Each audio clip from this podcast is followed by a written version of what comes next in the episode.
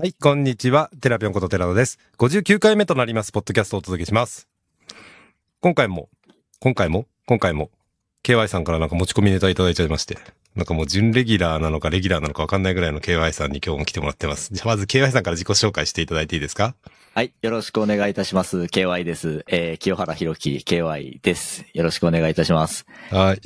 はいよろしくお願いします。もうなんか随分何度も来てるんでお馴染みって感じになっていただいたと思うんですけど。いやー、なんか、でもいいのかなって思いつつ、なんかこう、やりたいなってことがあるとテラピョンチャンネル持ってきちゃうっていう流れにできてきてしまいましたね。はい。ありがとうございます。なんかすごいありがたいお話でして。はい、ありがとうございます。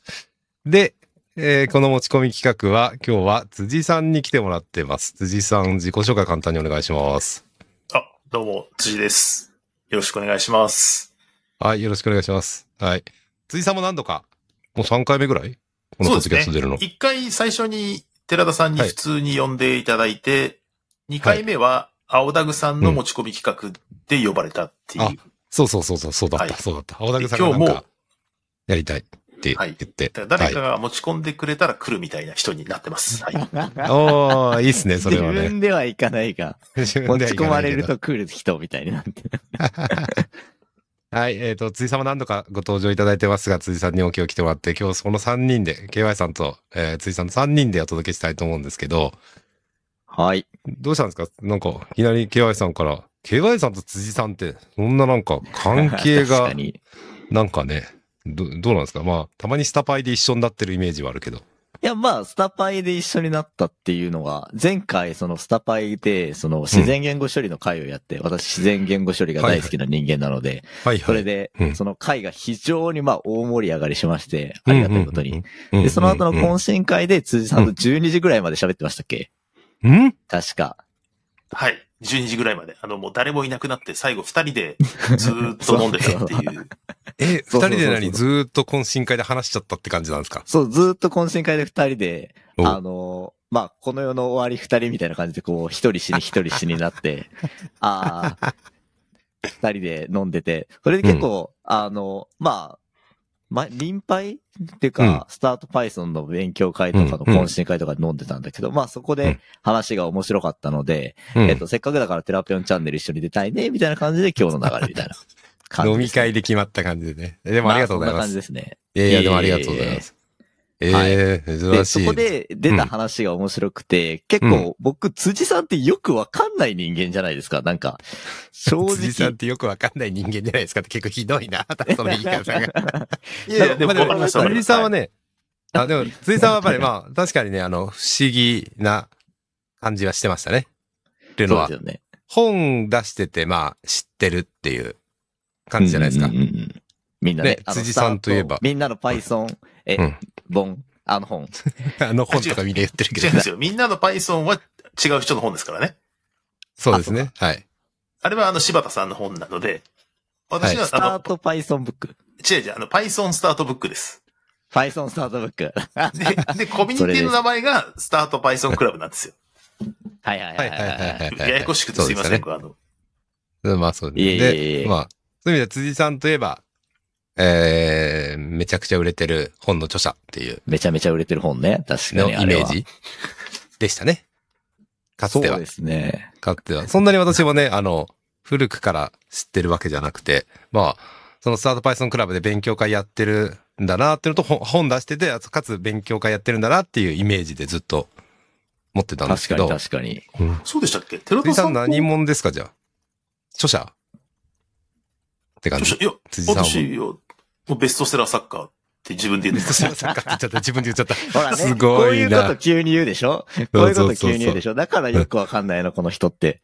思あって、おそうそうこの、この謎の感じがね、よくわかんないし、しかもその、うんあの、このポッドキャストの収録前にこう自己紹介を出すっていうのをやってるんです、やってるじゃないですか。はいはいはいはいはいはい。あの、詳細欄っていうかその、例えば今、えーはい Spotify で聞いてくれてる人は多分詳細欄とかに載ってるんですけども、そこにはいも僕が出した自己紹介のと、うん全くそれと擦った同じない、同じ書き味で自己紹介書いてきたんですよ、この人、辻さんは。ああ、今回ね。そう。なんて書いたんですか辻さん。いやもう私違うも見えてますけど。ままず言い訳させてもらうと、私あんまり自己紹介って、ね、自己紹介得意ですか？皆さん。あの、あんまり得意じゃないんですよね、私。まあ、いや、一生苦手ですよね。一生苦手ですよね、これ。あんまり得意じゃないですよね。だから、そうするとうん、何書こうって思った時に、最初 KY さん書いてくれたから、あ、一生のこと書いていけばいいじゃんっていう、あ そ、それ、その、該当する項目を自分のに合わせて、あ、あー何々好きで、こういう感じのことやってて、フォーマットをね。フォーマットね、はい。ありますよね。いやーめちゃめちゃネタこすってきたなとか思ってめっちゃ笑っちゃ確ったんだよね。確かにね。っていうまつかみどころのない人なんですけども、そのうん飲み会の話に戻ると、飲みあ、会のあちょっとだ。け自己紹介の話もうちょっとしていい？私は、はいはい。あ私はある人に言われて、か、はいはいあ、ある人に言われて、自己紹介はどっかに公開しとけばいいって言われたんですよ。で、それをちゃんとアップデートしときた方がいい。であなんかその自分の場所でってことですか？そうそうそうそう。例えば、昔だと About Us っていうサイトがあったりとか、あとは、まあなんか自分のウェブサイトでもいいと思うんですけど、うん、そういうところに自己紹介は2、3個準備しとくもんだって言った人がいて、はあ、なるほどね。確かに毎回書くのめんどくさいじゃないですか。はい。毎回どっかからコピペ。ペしてきたりとか、まなんあか、毎回書かなきゃいけないとか、前の回とかからね。そうんあとは、まあ雑誌とかのウェブ記事とか書くと、なんか自己紹介書いてくださいって何文字以内とか言われるじゃないですか。あありますね、ああいうのね。で、毎回考えるの大変だし、毎回、まあそんなにアップデートいっぱいないですよね。まあ1年に1回ぐらいアップデートすれば十分なんで、うんうんでね、2017年ぐらいに書いたんですよ。はいはいはい。で、それをね、毎回のようになんとなくアップデートするやつをずっとなんか書き足してて、最近はね、そんな真面目にやってないんですけど、そんなに真面目にやってないけど、まあ、何か、なんかくださいって言われたらそこのサイトに自分で、えっ、と、今は公開してないんですけど、えっ、と、公開してない自分のメモ。まあ、実際には Dropbox Dropbox Paper の中に書いてあるんですよ。なるほどでね。、それをコピペする。でなるほど、。写真も3種類ぐらいそこに置いといて、そこからコピペして送る。すげえな。って感じ務所じゃないですか、それは。でもね、それはね事務所ですよ、それは。えっとね、本当はね、だからこの URL 見てって言った方が、まあまあまあ。話が早い。で、統潜在。潜在写真みたいな。寺田潜在写真みたいな。もう事務所じゃないですか、それは。事務所だよね、それね。まあでもなんか、多い人はね、やっぱそういう風にやってるっていうか。わわからるわかるわかる。なんかだんだんそうなってくるのもめっちゃわかる。うん。なので、まあ私はだから最近は結構同じようなことを本だとか、そういうところに出てると思います。なるほど。そこまで最近やってないけどね。まあなんかそんなことをやってましたっていう。そうか、みんな苦労してるんだね、やっぱりね。私も前書けって言われて結構苦労したんで。なん、なんすかね、うん苦労っていうほどでもないけど、な、うんなんて言っていいのやらみたいな感じが毎回しますよね。なんか、まあ、誰宛てに書く、やらみたいな。うん、誰宛てに書くかにもよって違いますしね、実際ね。うんそうですコミュね。ニティなのか、仕事なのか、とか、こうういうなんかラジオの、なのかっていうことによって違うと思うんで、まあでもまあ、そんなことやってますということで、話を途中で切っちゃってすいません。ん。いえいえいえいええっ、と、何？で、そんなわかんない辻さんが、何者なんですか、そ辻さん。いやいやい実際や、ま、まだわかんないんですけども、まだわかんない謎大きい辻さんなんですけども、はい飲み会でですね、結構、そのなんか普通、その、会話でしちゃいけない会話というか、避ける会話を結構してたんですね。お？それって、じゃあ、ここで大丈夫？言って。のオンラインの会話とかで会話してて、なんか避ける会話って何って言ったら政治とかスポーツとかって、まあよくある話題であるじゃないですか。それで、はいはい。例えばですけども、この後で議題で出したいんですけども、はい。オープンソースと資本主義みたいな話とか、おお最近。読んだ、その、大衆の狂気っていう辻さんが教えてくれた本があって、それはなんかジェンダー論とどうちゃらみたいな本とか、あと僕が逆にお勧めしたのは、マルクス・ガブリエールっていう人の倫理資本主義っていう資本主義の考え方の本とか、なんかそういうなんか話をして、え、意外とそういう、なんて言うんだろうな、踏み込んだじゃないけど、うん、うんなんかちょっと思想じゃないけど、の部分うんの話ができる人なんだ、みたいな。えことえを思った。ええ確かにそういうイメージないですね、辻辻さんのイメージってね。いやいやいやいやいやなんか何も考えてないと思われがちですけど、すごい考えてますいや、。そんなこと考えてないと思ってないけど、もうちょっと理系っぽいから、データサイエンティストとか、そういう方面の話は確かにいろいろあるんだろうと思ってたんですけど、そういう、なんですよね、オープンソースの考え方とか、その資本主義の考え方とか、そういう話は確かにしたことがないですね。あ、そうなん、そうなん。まあそれで、そういう、こういう話、寺田さんとしたことないんだよ、みたいな話になって、そしたらもう、ちょこれ、テラピョンチャンネル行くしかないよってなったっていう。またそんな、私もね、私はね、実はすごい、あの、たくさんあるんですよ、実際にはね。思いは。うんでもね、そんなに喋らないようにしてるんですよ。うんうんうん。なるほど、なるほど。まあ、やっぱり会社の代表者だったり、うん。あとは、まあまあ、パイコンの方もありますしね。まあ、いろんなところに影響力が大きいので、自分を殺してる感じはします。うん。まあ、それはね気持ちわかりますよ。いいか悪いかは悩んでる。ものすごく。うん。本当にね、言わなすぎて、なんか、まあ、この間ちょっとね、とあるところの飲み会でね、いやいや、実は私こうなんだよ、みたいな話をちょっとしちゃったんだけど、はいはい。まあ、言わい。ないで、周りに言わないでねと言っときましたね。あーそんなにねそれぐらいやっぱりそれぐらいなんかこう、制御してるんだ。制御してます、私はね。あなんでだろう。まあ、でもそれはね、本当は良くないことかなとも思い始めてます。実際には。や、でもそこもなんか一つ面白い話ですよね。なんかその、うん例えばですけど、まあ政治なり、その、それこそオープンソースとなんか今の資本主義ってどうなうんんみたいな話って結構大事な話じゃな大事ないですか。話ですね。ね、あの、うんまあ、参議院選挙みたいな話って、まあ別にみんな関係あるけど、まあ、うん。うんまあそんな関係ないっちゃ関係ないって言ったら良くないですけども、でも、うんオープンソースと資本主義の話はマジで投票行かない人にも関係してくる大事な話じゃないですか、そのプログラマーとしたらまあ、。それ、プログラマーとか特にオープンソース系でやってたら、うん。コミュニティとか、そう。そういうのはすごい大事な話ですね。そう、なんならそれすごい大事じゃないですか。資本主義だけではなく、やっぱりその経済とか、あと法制度とか、そういうのってものすごく、あの、そのオープンソースなり、まあ我々が今、えーいる現場というか、うんまあ我々がいる、生きている世界、特に仕事とかの世界において、すごい大事だとは思いますね、もちろん。うん。だけど、そうですね。まあ、我々の世代だとやっぱりそんなに語ることが、あー語らない方が美徳とされていた時代なるほど、なでなんるほど。なるほすよね。私うんの時代は。その、私より15年、20年前の世代は、学生運動とかもあったし、うん。はいはいはい。えっと、まだまだそういう主張をしていく方が、まあ、あーまあ一般的だった。寺田さんとかってさ、その、なんか70年代ぐらいでしたっけ、あの学生運動とかって。それでは全然ないですよね。それより後ですよね。あとですね、完全に後ですえね、終わって辻、さんも同じぐらいなのか。僕は、あの、大体もうお、おじさんだなとしか思わなくなってきたんで、皆さんのことを、あいやの、いくつぐらいかわかんないんですけども。でも、私生まれたのは1975年なので、うん、うん。ああ、はいはいはい。学生運動って、うん。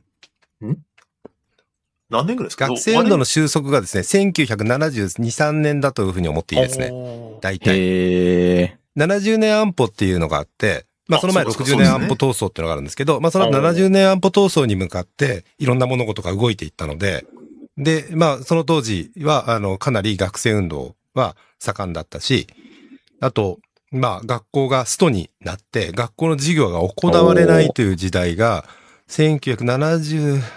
1973年ぐらいまで続いたんじゃないかな。でうん私が大学生やってた頃、まあ1990年ぐらいの話ですけど、1990年ぐらい、20年経った後ですね。そこででもまだ安田講堂、東大の安田講堂は入れなかったと思いますね。あそこはまあ、えっと、かなりの、うんえっと、東京大学の安田講堂ってかなりいろいろあったところなんですけど、まあ入れなかったはず。そそうなんですよのぐらいまで影響がありましたね。そう、すごい管理が厳しくて、私、まあ安田講の堂で、なんか、生命科学系のシンポジウムをやるっていう部局にちょっと行ったことがあるんですけど、うん、うん、うん。はい安田講堂の鍵を、たとえリハーサルでも借りるってなると、なんかめちゃくちゃな手続きと、必ず事務所が何人かついてきてとか、なんかう、ん。他のホールとは、なんか全く、あの、別の扱いで、すまあごい大変なん。ですそうでしょうね。そうでしょうねっていう感じ今でもなの。そうだ、いや、まあ私関わってたの10年以上前だから、今はわかんないけど、ああ、まあまあ、い今今ではないにしろ、そのけど70年代ではなくても、その、そうそうそう。なんていうか、伝説は生きてるんだ。2000伝説は生きてるん2010だ何年ぐらいですよ。うん。ああ、面白いな。そんなのあるんだ。ありますし、まあ私がそういう意味で大学生やってた頃にはまだ、そういうような話を先生たち、大学の教授とかがする時代でしたね、まだ。はいはいはい。こういうのがあったんだとか、そういうのをしゃ喋る人はいましたね。なるほどね。まあ、で、大体あの頃にいろんなものが落ち着いてきて、で、まあそこから、えっ、と、70年代から、まあ80年、90年ってバブルに向かっていくっていう時代なるほど。だったんですよね。で、まあその頃にはやっぱりそんなにそういうの話さない方がいいし、まあ話す方が変わり者っうん。ていう感じでしたね。まあそれはテレビでもそうだし、それは逆になんかゆ 揺り戻しじゃないけど、もうなんか、ちょっとテレビとかを見てその時代にね、僕も結構その時代のその、えー活動家というかの話とうんうん。か結構ドキュメンタリーで見てたりするんですけども、うん。なんかそれ見てたらやらんわってなるわなっていうのは思いますね。うん。過激すぎるので。まあ結局ね、まあいろんな、うん総括はいろいろあるとは思うんですけど、まあ元々の思想とまあ最終的に出てきた結果ってのはやっぱり違ったと思うので、私は。まあそうですね。うん。でまああの最後の、あの、過激な。何がしたかったんだみたいなレベルになっちゃっなっちゃってるから。たんですよね。結局まあね。関係者の人は申し訳ないけど、うんもはや思想も関係なくなってないかみたいな感じになっちゃってるので。なっちゃったんじゃないかなと私も思います、っていう僕の個人的な意見なんですけど、あれは、はいえーうんなんか、行き過ぎた村社会が変な方向行っちゃったみたいな、僕の感想はそうなので、うん。でも、でもそれを見てて嫌だなってなって、その、あの、言わない時代。っていうか僕も、まあ今30歳ですけども、なんか別に若い子の間で、うんそのなんでしょうね、まあ政治的な話じゃないですけども、えー自分の価値観、思想みたいな話をする相手はめちゃくちゃ少なくて、うん実際にしないですね。まあしないですよ多分そこは変わっね。てないと思いますうね。ん。うんまあしないし、まあ大人もしない、まあ親もしないっていうことの、うんだ、なんだと思うんですよね。そのはい家でもしない、学校でもしない、その友達同士でも当然しない。うん。っていうことになったんじゃないかなって思ってて、で、まあそれは、うーん、最終的に今どうなるかもちろんわかんないけど、今現在考えると、私が考えてることとしてはやっぱり、そういう話がタブー視されてるってのも良くないことなんじゃないかなとは思ってますね。そうですよね。あの、私は、まあな、そんなにこれはたまに言ってる話かもしれませんけど、まあ大学時代にそういう、えっ、と、学園祭やったりとか、自治会執行委員会とかそういうところには所属していたので、まあこれ結構、まあうんうんたまに言ってるんで、知ってる人は知ってる話なんですけど、でもそこの、そこにおいて、まあ理系大学だったので、で、そこにおいて政治はタブーと言われてましたからね。ああ。自治会が政治をタブーというのは、まあ、その難しいですね。昔だとそんなことありえなかったわけだし、自治会でそれ学校のでしょ、学校の学生自治会ですね。学生徒会みたいな感じですか？あそうですね。生徒会の、あ生徒そ会れはの延長ですね。それは政治してるのでは？むしろ。もうそうなんですよ政治をす。る団体で政治の話をタブーにするのは意味わかんないですけど。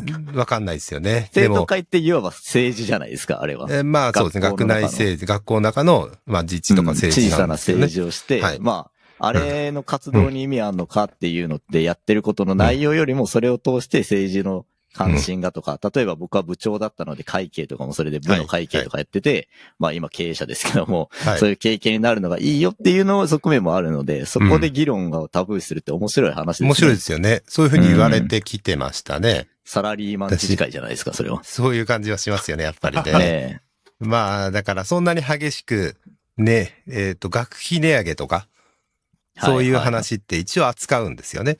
うん。で、別にそういうのはまあ、あの、うん、まあ広い意味での政治ではない、まあないくはないはずなんだけど、まあそういうふうに、うん、言われてましたね。まあそういう話もまあ一応はしてたっていうぐらいですけど、別に大きく反対できるわけでもないし、反対したところで何が起こるわけでもないんだけど、実際問題ね。ままああ、一応学費を上げるときには、学、学校の学生の代表者に説明をするっていうことが一応決まっていたのかな、昔は。今は知らないけどそれは。素晴らしいですね。うん。今はちょっと知りませんけど。はい。まあそういうのがあったりっていうのはありましたけどね。まあまあ、まあそういう意味で私はまあ、あ興味はもちろんあるし、まあいろいろ、えっ、と、思うところはいろいろあって。まあそういう意味でこの間、前回、ちょっとはこの話の流れで前回の森本さんとの話でちょっといや、聞きま言ってた。したよ。あ、聞いてました。聞きましたよ。なかなかね、まあそういうところでやっぱりそんな発言しないようにしてるんだけど、まあ一応あの回のちょっと振り返って反省をすると、まあ私の立場一応これだけ言っとこうかなと思ってるのは、基本的には消費税は良くないと思っている立場で話をしてましたって、まあそこは伝わってないだろうなと思ったんですけど、消費税っていううもの自体は、まあ、えっと逆進性が大きいので、逆進性大きすぎるのは良くないし、まあ、今回、今選挙中なんでね、なかなか、えっ、と、いろいろと難しい発言をするのは難しくなってますけど、我々もね。我々はいいのかな？いけないんだよね、多分ね。選挙活動になっちゃうといけないから。あ、うん。そうなの？そうなのそう、多分。自由じゃないですか？別に自由な政治家でもなければ。政治家じゃないから自由なの、一応経営者ですけど、関係ないので、一個人なので、一個人だけどね。まあちょっとでもそれ数字もわを通しかんないけど。てどこどこがいいよみたいな話とかは、まあいまいちだなっていうのは、それは思いますけども、うん。うん。でも例えばその消費税っていう制度うんについての考え方とかうん。は全然僕は出していいと思いますね。まあね僕はちなみにですけども、消費税は今普通に、あの、8と10あんのバカじゃねっていうのと思うのと、はい。あと今の物価高に応じて、あの、下げないってバカじゃねって思ってるのと、はい。でもとはいえあの、えっ、と、インボイス制度の益税みたいなところは、はい。確かに、その、まあでも小さい事業者については、そのどんぶり勘定でいいと思うんですけども、あれめちゃくちゃ処理が大変なので、うんいいと思うんだけども、うんとはいえ、あれですね、その、結構過渡期の制度みたいな感じがあって、その消費税を取っていいよみたいなのって過渡期の制度、消費税導入時の過渡期の制度なんで、そこは解消は何らかした方がいいんじゃないのっていう気持ちはあるみたい。な感じで。確かにそれはそう思いますね。それはまあ基本的にそれはアグリーですね、基本的には。方はちょっとやらしいなとか、うんインボイスのその書きましょうみたいなとか、大変だなとか、それこそフリーランスとかでや、やれんのかみたいなとか。やれんのかって感じですね。はうん思いますが、まあ僕の、あの、うん立場というか意見はそんな感じでしたね。いや、それをね、うん聞いててね、うんあのーお結構ヒヤヒヤした話で面白いなって思ヒヤヒってましたね。ヤするよね。私もそんなにいやいやいやいいじゃなねいもっとヒヤヒヤに突っ。込んでいきましょうよ。マジで。そうなんだ。まあ、そうね、インボイス制度もね、私もそんな勉強してなかったんで、ちょっと今、改めて、あの、きっかけにもう少し今、いろいろ調べてますけど、まあ非常に難しい制度なので、ちゃんとみんなで理解しなきゃいけないですね。まあね。いや、本当にね。理解する機会はちゃんと、まあその、私の周りだけでも、あとまあ仕事仲間とか、はいそういう人たちは、ちゃんとまあ一緒に理解する会をちゃんとやんなきゃいけないなと思いました。ああ、まあ。でもそういう勉強会じゃないですけども、うん。なんか社内技術勉強会ってあるじゃないですか。うんうんうんそれみたいな感じで、うんじゃあちょっとこの税制について知ってみようとかって、うん。普通にそのなんか、あの、税のこと知るって普通に仕事でも、例えばですけども、税じゃなくても株式ってなんだろうとか、はいはいはい。あの、債券ってなんだろうとかっはいて、実は知って、あと、まあ、会計、僕結構会計勉強してよかったって思ってる派なので、うん会計ってこうなんだよとかうん、なんか技術勉強会と同じ枠でやったらいいかもしれないですねね。、いいかなと私もちょっと思いましたけどね。まあ、どこどのぐらいの人まで呼んでどういうふうにするかっていうのは非常に難しいかなと。あと、まあ、あ、まあ、技術勉強会もそうですけど、やっぱり知識の差って大きいと思うので、そこにあと関係してることが大きく違うじゃないですか。その、自分はサラリーマンだから関係ないのか、サラリーマンでも関係あることなのか、またはフリーランスだからすごい重要なのかとか。まあ、その辺はちょっと掘り下げた上で、まあ、どういう感じになるかわかんないですけど、ちょっとなんかやってみようかなとは思ってるんですけどね。私自身も少し。辻さんそういうのって興味あります？興味あるっていうか、うん、まあ、なんか、でも一つ思うのは、いや、インボイス制度とか全然分かってないんですけど、うんなん。か話を聞いてるというか、雰囲気を見てると、制度が複雑化してるわけですよね、多分ね。そうですね。ううんん。そもそも確かに。そ、それ、そういうの、最近多いじゃないですか。そういう、なんか制度が複雑化する、どうしてどんどん複雑になるのかなと思って、こう、うん。絶対簡単にした方がいいんじゃないかなと思ってるんですよね。なんかでもっとそもそもからもっとシンプルにできんじゃねみたいな。そうそうそうそうそう。うん。だからささっきの8%と確かに10%っていうのも、そその複雑じゃない方がいいと思うから、合わせた方がいいと思うんですけど、でもじゃあ合わせると確かに、あの、逆進性が強くなっちゃうから、うん。まあ確か、まあちょうどいろいろ考えるとって思うけど、だからって言って、こう制度が複雑になると、なんかうん。全然その、創造性がない仕事まああんまり仕事に優劣をつけたくはないんですが、確かにい。いわゆるつまらない仕事に時間をみんな割かれちゃってるんじゃないかなっていう気はしてて。ああ、いいですね。それめっちゃわかりますね。そうですね。それは、同、同感ですね。確かにね。うん。この話どっかで私、ポッドキャストで言ったかもしれないですけど、ルールを作るっていう、ルールの本をちょっと読んだことがあって、ルールのはいはい本、ちょっと、なんか、もう一回調べて、あれしますけど、急に思い出したんですけど、はいはういはい。んと、まあ私がちょっとお付き合いのある弁護士さんで、水野弁護士ってちょっと有有名な、あの、えっと、情熱大陸とかにも出たことがあるぐらいの有名な弁護士さんがいるんですけど、まあ彼のおすすめでそういう本が出てきたので、まあそれでちょっと読んでみたんですけど、ルールを学ぼうみたいなことを、ルールを作る側の話とかそういう感じだったかな。結構面白い。へ本でえ。え、なんて本ですかタイえ、トルは？ちょっと。ね、今、今思い出せないんだよね。いやー、ちょっとそれ知りたいな知りたいよね、今ね。うんなんて本？じゃあちょっと話繋いどいてください。今調べますんで。えっと、間違いなく購入はしてるので、えっと、絶対に、ですはい。うんえ、じゃあちょっとあの、本のつながりで、ちょっと前回あの、うん辻さんと話していた本の話を勝手にしてうんおきますかね？寺田さんが調べてるらしいんで。あの、うんうん大衆の狂気ってその前回の飲み会で教えてもらった本なんですけど、あれ、あの、20%ぐらい、でも10%順番に読んで、あとバラバラバラっと10%分ぐらい読んだんですけど、面白かったですね。うん。あうんうんそう、あの、あの時も言いましたけど、この本は、誰にでも勧める本じゃなくて、私の中では、はい。あの、この人ならいいかなと思う人にしか勧めてない本なんで、うんはいで、ちょっともう KY さんにはぜひ読んでほしいなと思って、こう、いやー、うん。すごい過激でしたね。そう、すごい過激ですよね。過激でしたね。あの、彼自身が後書きかなんかで書いてますけど、もうこれ、あ、そうそう、翻訳本の後書きだから、現状が出てから、結構時間が経ってから、あの、あ多分、かそうなんだ。日本語向けに、日本語版向けに書いてくれたのかなで、だから、もうなんかう、ん半年か一年ぐらい時間経ってるんですよ。じゃ最初にその、現状を出したときに、もうこれで、あの、もう世界から干されると自分では覚悟してたぐらいの、書いてあって、幸運にも受け入れてもらえたないけど確かに。いやー、そうなんだ。受け入れてもらえたのは確かにね。また干さ干されてないっていう、すごいな、はいはいここまで書いてなんで干されねえんだ、この人と思って。地雷原に突っ込んで、道を歩くための道をこう指し示すみたいなことをこうのっけから書いてる本で、まあうん。軽く説明すると、これは本の説明なんですけど、大衆の狂気っていう本で、えっと、今こう多様性尊重とか社会的公平が大切されてる時代なんですけども、それがちょっと異様に進めていないですかっていう議論を逆にする本みたいな感じなんですよね。おー。だからこの権利主張とか、うんこう、うんあう、ん。今、あの画面では出してくれてますけど、うん。これ、ポッドキャストなんでね、画面に出してもね、あの、あ なかなかね、みんなに伝わんないんですけど。あはいありがとうございます。はい。うんあの、電書で買いました。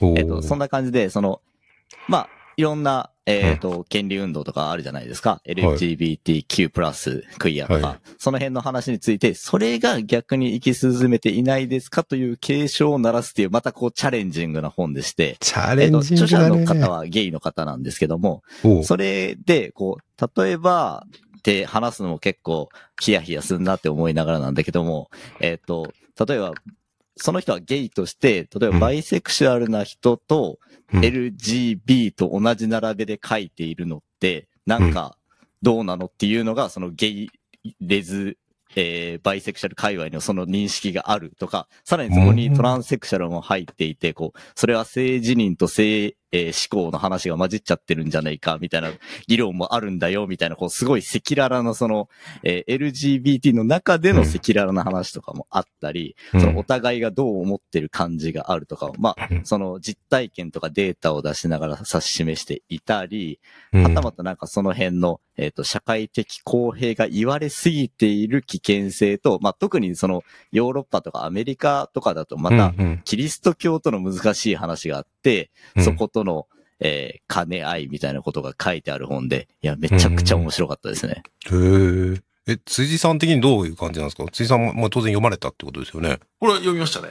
あの、私、本を読むときに、あの、ほとんど物理本で読むんですけど、あのはい読んで。ふんふんと思ったりとか、なるほどなと思ったら、あの、うん折るんですよ、本を。おーえー上を、折るんだ右上を折るんですけど、めちゃめちゃ今見たら折ってますね。そう、あれね、この大衆の狂気は全部読んだんですけど、もはいう、ふんふんって思う時に折ってるとですね、こういうふうになんかもう、な、何ページに1ページが折っちゃうから、ちょっとこの、うん。み右上、上の方がですね、ちょっと熱くなっちゃって。そそれ、それくらい面白かったですね。へえ、そうなんだ。ちょっと私も読んでみたいですね。買ってみます。えー最近出たんですか？発売日見ると3月30日、今年の3月に出た本みたい結構最ですね。近です。えー、現状ちょっと前だって言ってましたっけ？はい。現状は、多分半年か1年ぐらい前なんだと思うんですけど、いやいや、でもそんな前じゃないですね。はい。最近の本なんですね。えー、そうなんだ。うん。確かに行き過ぎるってありますよね。まあ、それも、うん。この本は結構その LGBT とかの話が、うん。まあメインというか、まあ当人の方がゲイの方でそれをうん話なんですけども、例えばですけども、なんかその、うん。ポリコレ殴りみたいなのがこう炎上しました、うん。みたいなので、わーってなんかすげえ盛り上がって、うん。またなんか牛丼がしゃぶ漬けって言って、わーって盛り上がってみたいなのが、またなんか行き過ぎ感みたいなのもあるな。それはあの、うん。最初の狂気とは別の話なんですけど、なんか似たような感覚で、例えばその、まあ、吉野家のそのなんか取締役の人が言っちゃったことはすげえ悪いことだし、センスもねえし、うん。まあ、文脈、その、中での文脈はわかんないですけども、まあ、そんなに面白くないおじさんのトークなんだろうなとは思うんですけども、とはいえ別に牛丼の味はうまさは変わらないし、吉野家で働いてる人は一生懸命牛丼作ってくれてるし、うまいならそれでいいし、みたいな感じで、なんか妙にインターネットの中でこう、なんかぐるぐる、なんか負のスパイラル起きてるなっていうのは感じる。まあ時がすごくあるんですよね。確かに確かにね。うん。で、なんかそのネットで騒いでてバカなんじゃないかなっていうのをすごい思うんですけども、うんなんかその行き過ぎの、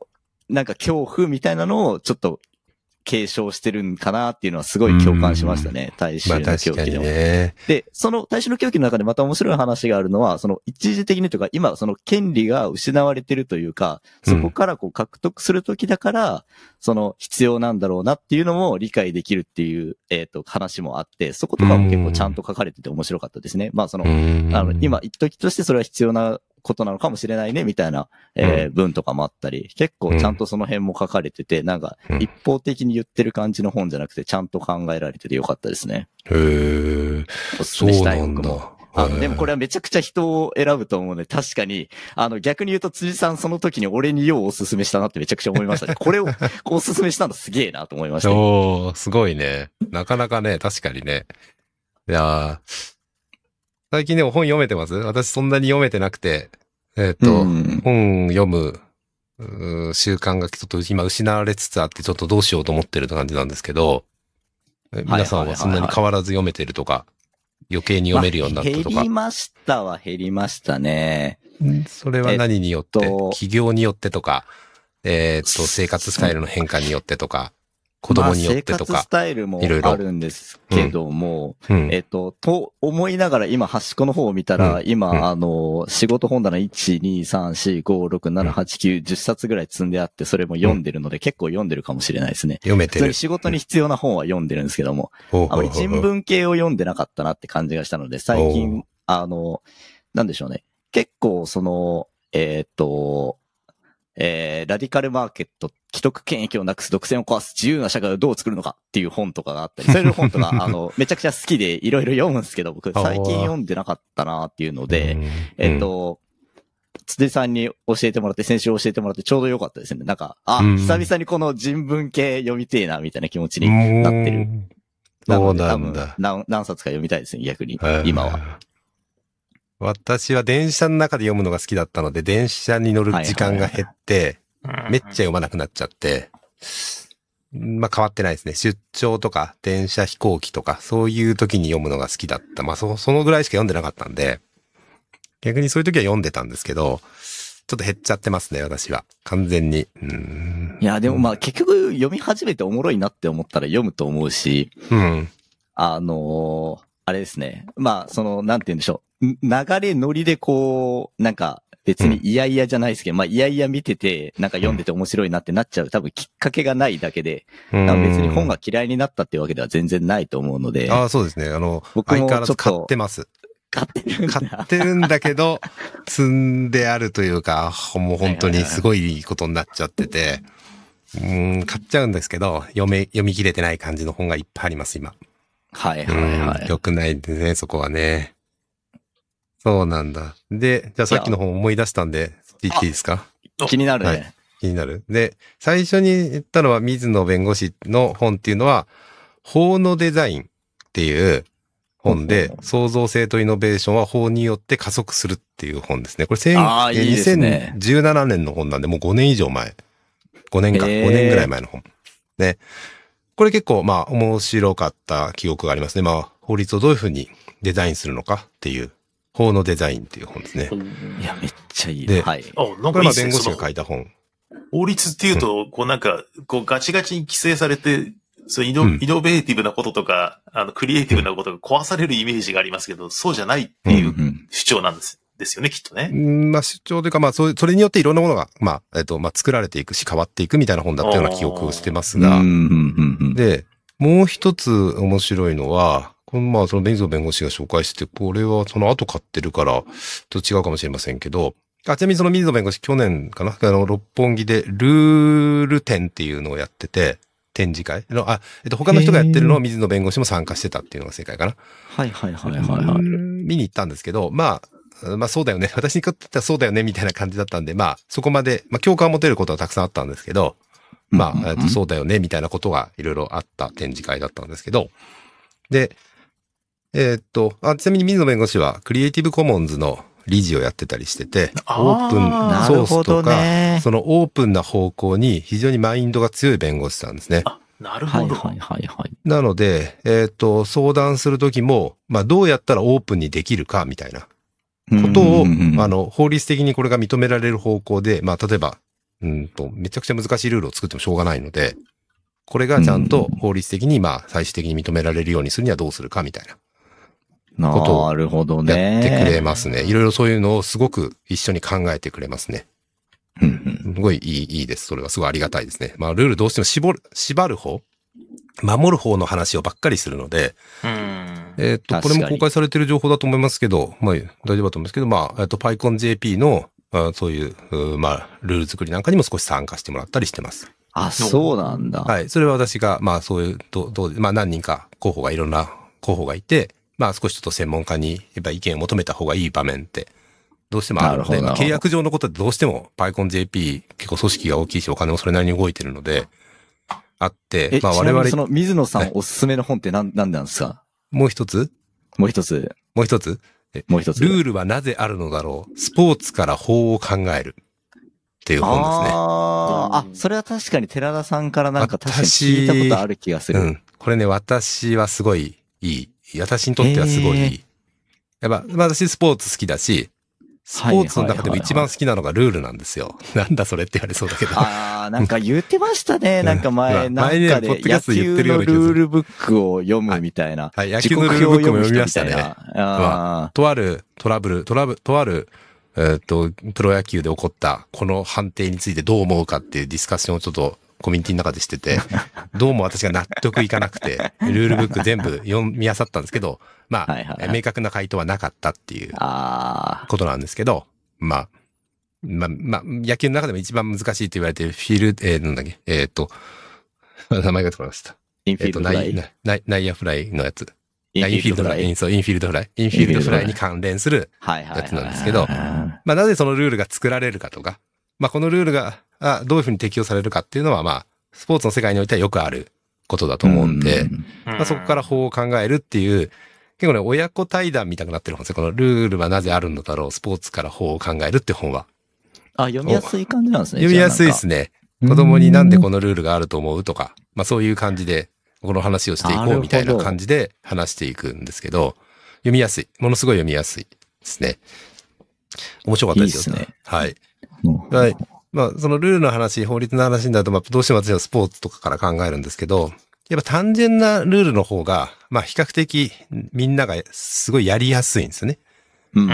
ルール難しいと、ルール覚えないとプレイできないし、ねるのも難しくなるじゃないですか。そうですね。で、複雑にしない方がよりいいんだけど、うんうんまあ、複雑にせざるを得ないことはたくさんあるわけですよね。うんうんうん。まあ、野球とかも複雑。逆にサッカーとかはすごい単純な簡単な、なるべく簡単なルールでやろうとしてる。っていう野。球は思った以上にむずいっすね。いや、野球はめちゃくちゃ難しいですね。僕ははい、あの、まあ、普通に理解してるつもりですけども、そのはい普通なラインは、その観戦して楽しいのは。わかりますけども、うん。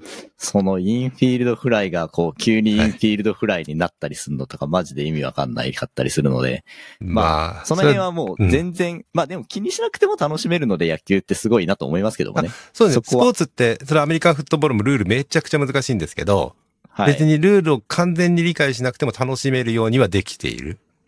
そうですね。ただ、うんやる側になるときにめちゃくちゃ難しいと思いますね。ラグビーとなるか。ほどね。ラグビーなんてルールめちゃくちゃ難しいし、うん。ラグまあビー。理解しないでやってるって言われてるじゃないですか。あ、そうなんですか、うんこの間ラグビー、はい。あの、ワールドカップあったじゃないですか。ああ、2019うん年、はいはい。はいはいはいはい。はいあの時、うんあの、ラグビーを昔やってた人たちと一緒にスポーツバーみたいなところで見るっていうはい機会が。あって、で私、うんラグビー全くルール知らなかったんですよ。うん。だけど、うんあの、うん。ワールドカップだから NHK のアナウンサーとか結構合間にルールをこう、早口で突っ込んでくれて、そう。丁寧にね、うん教えてくれるんですよ、ああいう時に。うで、ん。何回か見てるうちにだんだん分かってきて、だけどはい全然完璧じゃないから、そのスポーツバーにいた時も分かってなかったんですけど、でうん。な、なんでこんなルール難しいの？ラグビーってって聞いたら、うん。その、ボールゲームとして成立させるためだと。そうですね。うん。はい。だからそのラグ、ちゃんとルール作んないと、もうボールにみんながうわーって集まって、なんかもう、うん。わちゃわちゃボコボコやっちゃうだけだから、うん。そそうじゃ、そうですね。そうじゃなくす、な、なくして、それでもなんかゲームになるようなギリギリのラインを狙ってるっていうのを聞いて、なるほど。あなるほどと思って。まあそうなんですよ。なんでルール改正もめっちゃ多かったんですよ。最近ルール改正しなくなったんですけど、おルール改正めっちゃ多くて、めちゃくちゃ難しいんですよ。私もまあ、その前、そのワールドカップの時をきっかけに、ちょっとその手前に襲われる、襲われるシチュエーションがあったので、結構私の疑問をちゃんと答えてくれる専門家というか、まあ、元大学の監督だった人だったんですけど、その人に教わったので、私はラグビーのルールの分かんないことを。私もともと詳しい方です、もちろん。詳しい方なんだけど分からないことが何個かやっぱりあって、これはどういうふうなことですかっていうのを随分聞いたんですよ、突っ込んで。まあ、あそりゃめちゃくちゃ詳しいから全部答えてくれましたね。1時間ぐらいかかりました。あ、なるほどね。でもなんか辻さんのその話めっちゃ僕共感するのが、うん結局なんかその面白くする解説っていう役割がめちゃくちゃ大事なんじゃないかってすげえ思っていて、うん、うん。その何かにつけて、その、超マイナースポーツだろうが、あの、例えばですけども、僕あの e スポーツの格ゲーとか見るんですよね。はい格ゲーも結構どういう戦略で攻めて、どういう読み合いをしていてっていうのってこっちからわかんないこととか多いんですよ。なんで今わざわざ引いたのみたいな。いや、これはこの技を警戒してどうこうみたいなのが、解説がすごいちゃんとしてると、どんな試合でも面白いんですよね。うん、まあそうでしょうね、それはね結。構、うんそのルールの複雑さも、まあうんもちろんあるんですけども、ルール複雑さとかもあるんですけども、やっぱスポーツ観戦ってこう、なんか、解説次第だなっていうのを最近めちゃくちゃ思いま説次したね。第でしょうね。あの、さっきのラグビーのワールドカップの時はみんなでやっぱり、あの、まあちょっとみんなちょっと興味持ってたから、ちょうどいいタイミングの、あの、飲むことがあって、居酒屋で見てたんですよ。もうちゃんと解説しながらちゃんと丁寧に、はい、今なんでって言われたら、はい、あの、今はこういう理由でこれで今笛が鳴りましたってちゃんと一つずつ全部答えてあげて、うん。ええーってみんなね、なんかちょっとは楽しくなるんですよ、やっぱり。見てると。いや、その解説が。。うん。なんでっていうのにやっぱりね、答えてくれないじゃないですか、普通は。うんあの、多くの場合は。知ってて、知ってる人が見るものっていう感じなんで。そうですね。将棋とかもそうだし、何でもそうだし。将棋もそうですね。うんわかんないですもだからんね。もなんか難しい系のトークとかあるじゃないですか。それをこうちょっと噛み砕きながら話すみたいな。青ダグさんとかが難しいトークをしてもらって、あの、それをこう若干、若干小中級者向けに噛み砕きながら、あの、こ、これ今飛ばしたのは、このスペシャルメソッドっていうのがあって、それをやるからうまくいっていて、みたいな、こう、間に差し込みながら、こう、間延びさせる、あの、スピーチみたいなのがあっても面白いのかなっていう。ああ、面白いかもしれないですね。みたいな。うん。面白いかも。横断うん。実況解説っていう、これそれで裾野が広がるんじゃないかなみたいなことをちょっと思ったりしますね。まあ、やっそうですね。とプログラミング。グの話が出ましたね、ついにね。今、あの、税金と政治とダイバーシティとスポーツっていう地雷しか踏んでなかったんで、あの、多分、地雷界の三大巨頭みたいなのを全部踏んできて、すごいいい、いい感じですね。いい感じですか？まあでもそういう意味で、その、法律っていうところを、まあそうやって解説してくれたり、なぜこうなってるかって考えれば、考えたり、またはまあそれ良くないねって、まあそのさっきの話に戻っちゃいますけど、消費税がなぜこうなってるのかとか、はいはまあその複雑さっていう問題と簡単さが、簡単だと不公平になるかもしれないし。複雑にすると不公平なくなるかもしれないし、逆に不公平増えるかもしれないし、手続きめんどくさいとか理解しにくくて余計になんか、うん、わかりにくくなるみたいな。まあそれ結構まあ通じる部分、通ずる部分あるんじゃないかなっていう気がしましたね。今の話を聞いてて。確かにそうですね。うーん。まあ難しい方がいい場合もあるんですけどね。仕方ない場合。どういうことですか？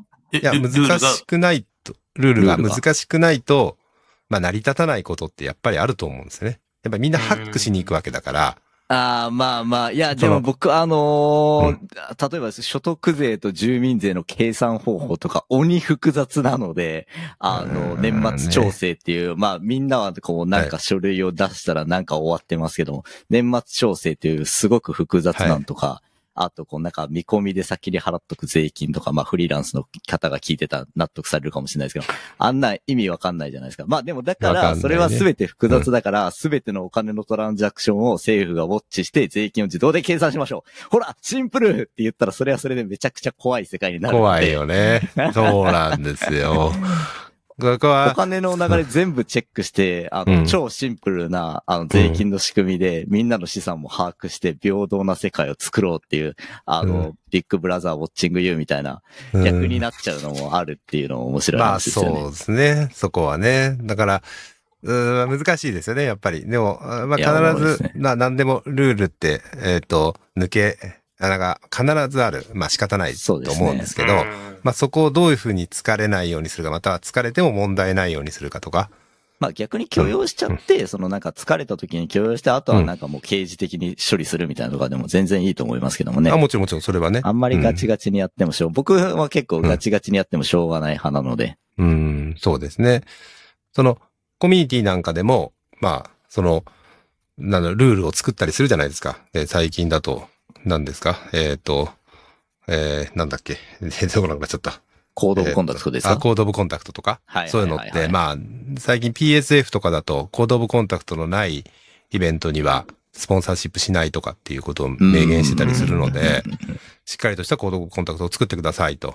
まあ Code of Conduct っていうルールをみんなに守らせてくださいってやってますけど、まああれもね、難しくして長くすれば長くするほど誰も読まないし、理解できないものになっちゃうし、運用できないし。確かにね、それはその通り。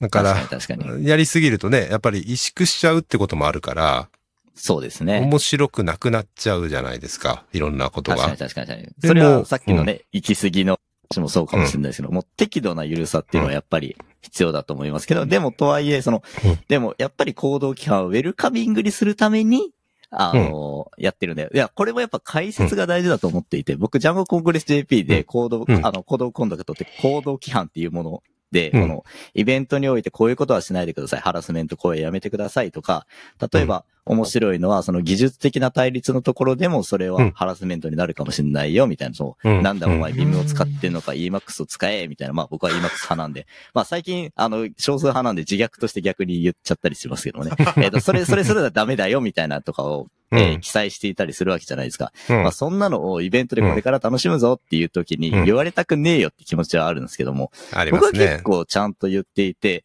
で、うん。僕これも実況解説みたいな感じで、これは楽しむためにあるんだようんっていう感じで、こう結構サマリー版とかを結構、えー、なんでしょうね。あんま物々しくないトーンで喋るようにしてて、うんもうみんなラップとかで言ったらいいんですよね。えい、これはハラスメント やめえーそれも伝わんないんじゃない？いや、それ そで、なんかう、んそこで興味持ってもらうみたいな、まあ、それ今のは極端な例ですけまあども、まあまあね。うんうんうん。なんかそれぐらい、なんか、ノリとかでなんかうまくいけんじゃないかなって思っていて、なんか行動規範っていうとみんなすげえ逆に真面目になりすぎて、そうね。あの、うん人類クソ真面目だなと思って僕は見てますけどだから大切なのと、その、なんか、うんフランクにやるっていうのって両立可能だと思うんですけどね。まあ、この話題もそうですけどん。まあそうですね。やっぱりまあむず、まあ難しいバランスだし、ととはいえ、まあやっぱり、なんでそれを、自重作用っていうか、まあみんながうまくそういうことに理解して、そういう行動を取れるようになるのがいいのかなと思ったりするけど、違うかな。ちょっとうまく言葉にならないな、ここは。うん。うん難しいですね、でもね。うん。あの、確かにね。よく悩んでますねまあこの、このトークは答えを求める議論をしたいんじゃなくて、ふわふわした人間同士がふわふわした話をする、床屋談義なんであまり気にしなくてまあまあまあ、大丈夫ですよ。確かに。今日はふわふわしてていいです。あの、辻さんぐらいふわふわしてていいんで。あ、辻さんふわふわね。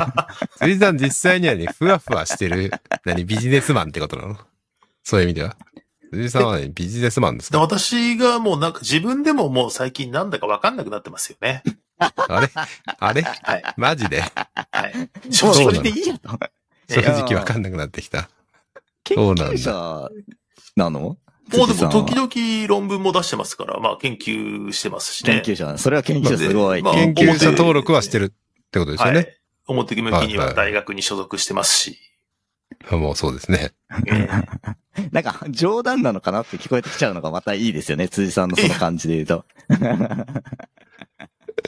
まあそうだよね一応ちゃんとした人なんで、あんまりいじりすぎるのは良くないなと思いつつ、あのえー冗談みたいなもんですからね、もうね。そうですよね。ぜひぜひ。それどこまで本気で言ってるのかもわかんないから面白いのか。そうか。まあ、ついさんとね、私はまあ一緒に仕事をしたりもしてるので、うん最近はですね。えっ、と、まあ、難しいですね。なので、どういうふうに、難しい？違うな。難しいわけじゃない。どういうふうについさんを捉えていいのかっていうのは、まあわかんないですね。確かにね。まあ、大丈夫です。はい。まあ、わかりやすい肩書きみたいなので言うと、やっぱ研究者なのかなみたいな風には思ってますけどもね、みんな多分。ううまあそうですよね。うんだからその、もう肩書きとか、やめた方がいいと思うんですよね。おおあ、いいですね。肩書き好きですよね、人ってね。まあそれってね。それってね、に逃げだと思うんですよ。その、その人の本質とか、本来のその人の、あをちゃんと理解しようとするんじゃなくて、そこから逃げて、肩書きを見て、あ、この人こういう人なんだって、もう一瞬で思い込もうとしてる、ただの逃げだと思うんですよ。そう、そうなんだよね。それは素晴らしい。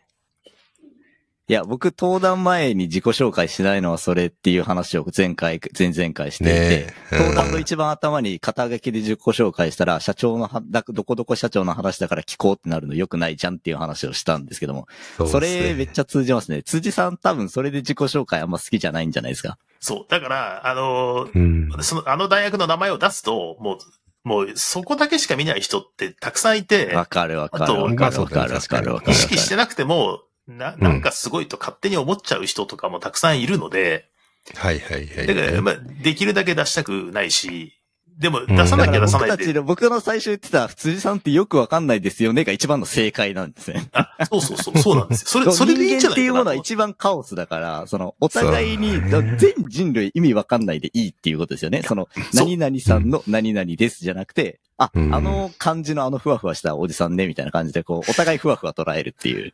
いや、めちゃくちゃいいじゃないですか。そうそうでもね、なんかいいですね、それ。うん、KY さんからその話聞いて、私もどうかなと思ったんだけど、私もやっぱ肩書きを見ちゃうんですよね。うんその時にもそんな話したかもしれないですけど、例えば本があります。この本どういう人が書いたんだろうどういう風な主張をしてるんだろうって読む前にやっぱり知りたい。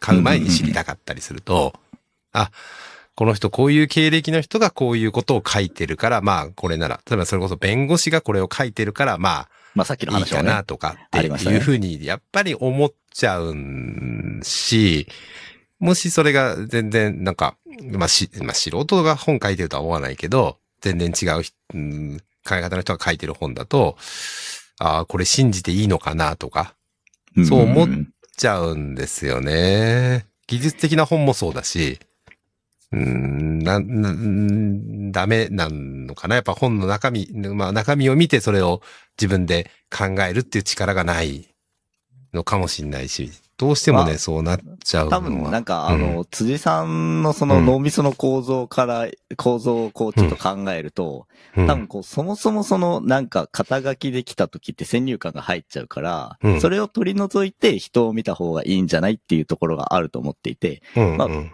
なのかなと思っていて、別に例えば本買う時で、まあ買うきっかけはそうであっても、読む時はそうじゃないように見れば、それで済むんじゃないですか？そのなんかいい本を選びたいっていうので、こうショートカットするのにそういうのを使うのはいいんですけども、うんまあ、インプットする瞬間はちょっとなしにしようみたいな。そうだよね。なんかないかそれが難しいなと思ってて。はいはいはいはい。確かに確かに。まあそれはトークにしてもそうかもしれない。その登壇の時も、そういうふうにやっぱどうしても、何か、み、えー何かそういう肩書きなんかを見てやっぱり話聞いちゃうんだよなって私は思うんですよね。私自身がそうなっちゃってる。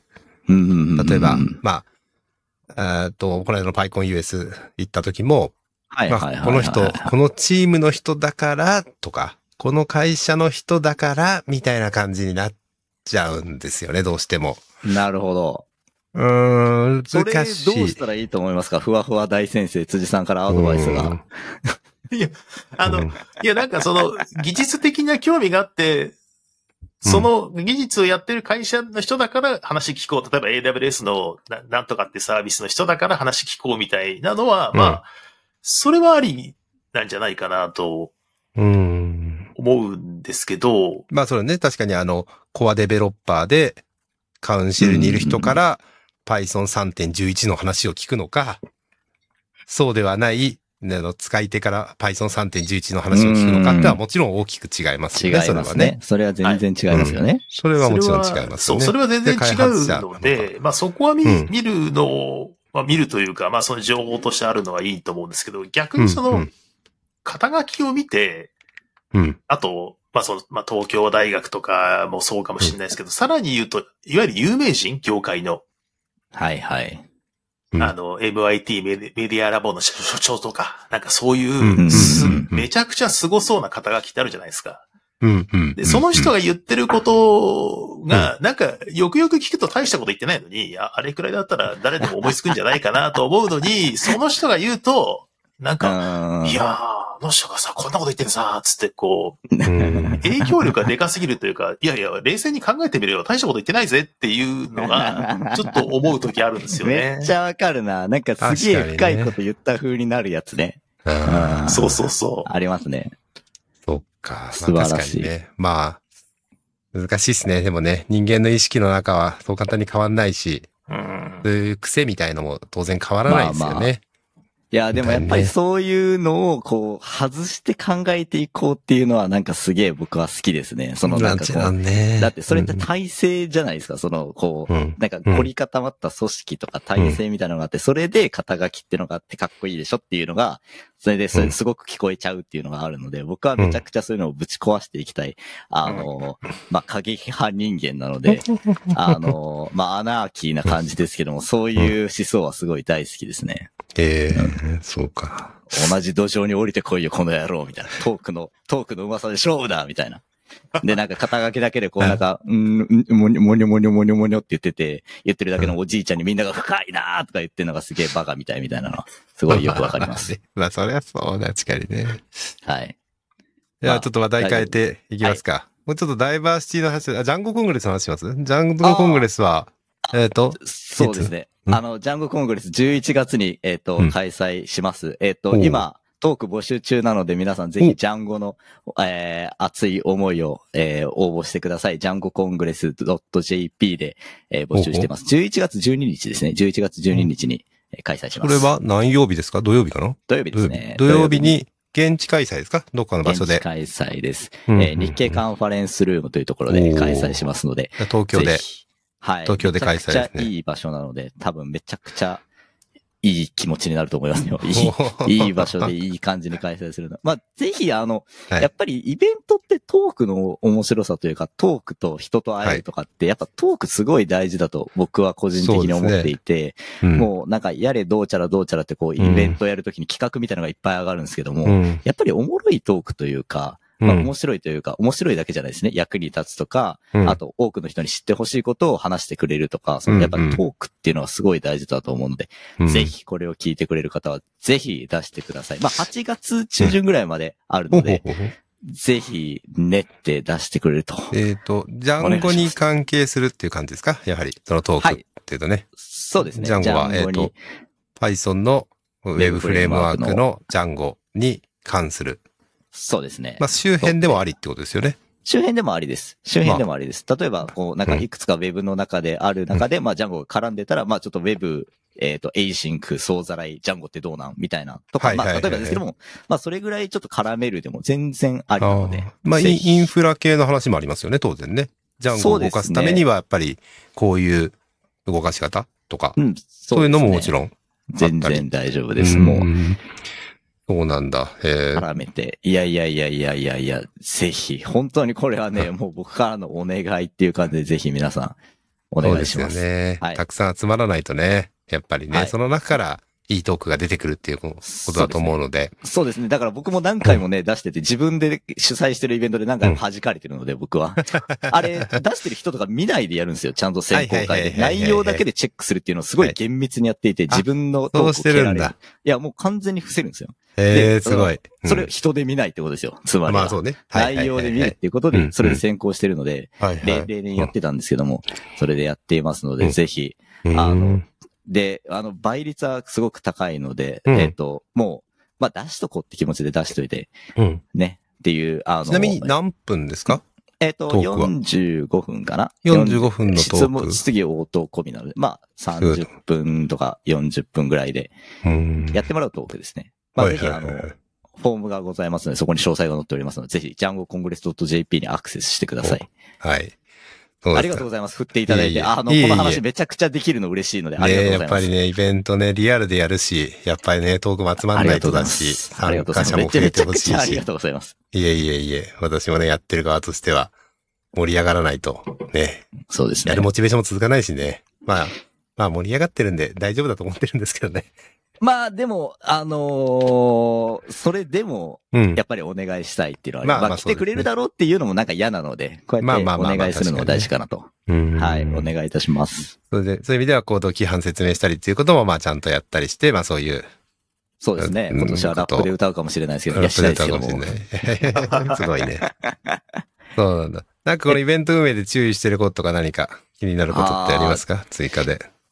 いや、やっぱり、あの、僕が一番大事だと思ってるのは、うん。これ、これ、他の人はわかんないですけれども、スタッフが疲弊しないことをすごく大切にしていて、おー、ほうほうあほう。の、スタッフ含めて楽しいっていうのを一番大事にしてますね。登壇者も楽しい、どうしてもね。参加者も楽しい。で、みんうなん。参加者が楽しいを目指しちゃうんですけども、登壇者の方も、スタッフも楽しいを目指してるので、もうすごく適当にやってますね。いい意味で。すごく緩くやってますね。うんうんうんで、やっぱり場所とか発表とかいうスタイルがあって、人が集まってくれたらもう楽しくなるじゃないですか。まあなりますね。うんはい。やっぱりそこを第一に考えて、ままあ、やらないいことを決めることを大事に考えてますうね。ん、すごいパ。イソンどうですか？その辺。イベント運営で。結構毎回、毎月めちゃくちゃ面白いの大量に出てきて、すごいと思ってますけど。いや、そうですね。本当にゆる、ゆるくやってますけど、うん。確かにスタッフが疲弊しないって、今、自分たちでは意識はしてなかったですけど、それは、なんか、そうなっちゃったら続かなくなっちゃうので、そう我ね々もなんか助け合ってますね。その、あの、あ、この人忙しいから、ちょっとレスポンスないなって思ったら別のやつがやるみたいな、こう、あの、あ、はいあはいうんの呼吸で、なんとかうん走り続けてるっていう。まあ確かにそこ重要ですよね。まあね。なかなかね、パイコン JP はね、やっぱみんな頑張りすぎちゃうところもあってね。ね。どうしてもね、スタッフが疲れちゃうっていうのは、うーん。確かに、るんあんだけの規模だと大変ですよね。期待値がでかいっていうのも、そうそうそうしょうがないと思いますね。そうね。あとね、まあお金の動きも結構大きいので、あ、そうかそうかそうか。それもね、結構あるとは思うんですよね。まあ、どんどん大きくなっちゃったんで。僕ジャンゴコングレスはもう、あの、それで、こう、うん適当に言ってるだけで、うん。あの、楽しくやろうねって言ってる感じなので、まあ、うんイベントスタッフやるモチベーションも人によって違いますし、うん、うん、うん、うん。別のスタッフさんがどういう気持ちでやるのかも、あー自由でいいと思うんですけど、まあうん僕としてはってところですね、やっぱり。ななん、か、うーん、なんか巻き込んでかわいそうだな、みたいになっちゃったら嫌じゃないですか。自分が代表やってて、なんかすごい一生懸命やってくれて、うんなんかバーンアウトしちゃって、みたいなってなんか見たくないので、ねあの、楽しくやりたいな、みたいな。んそれだけで。すね。そうか。まあ確かにね。はい。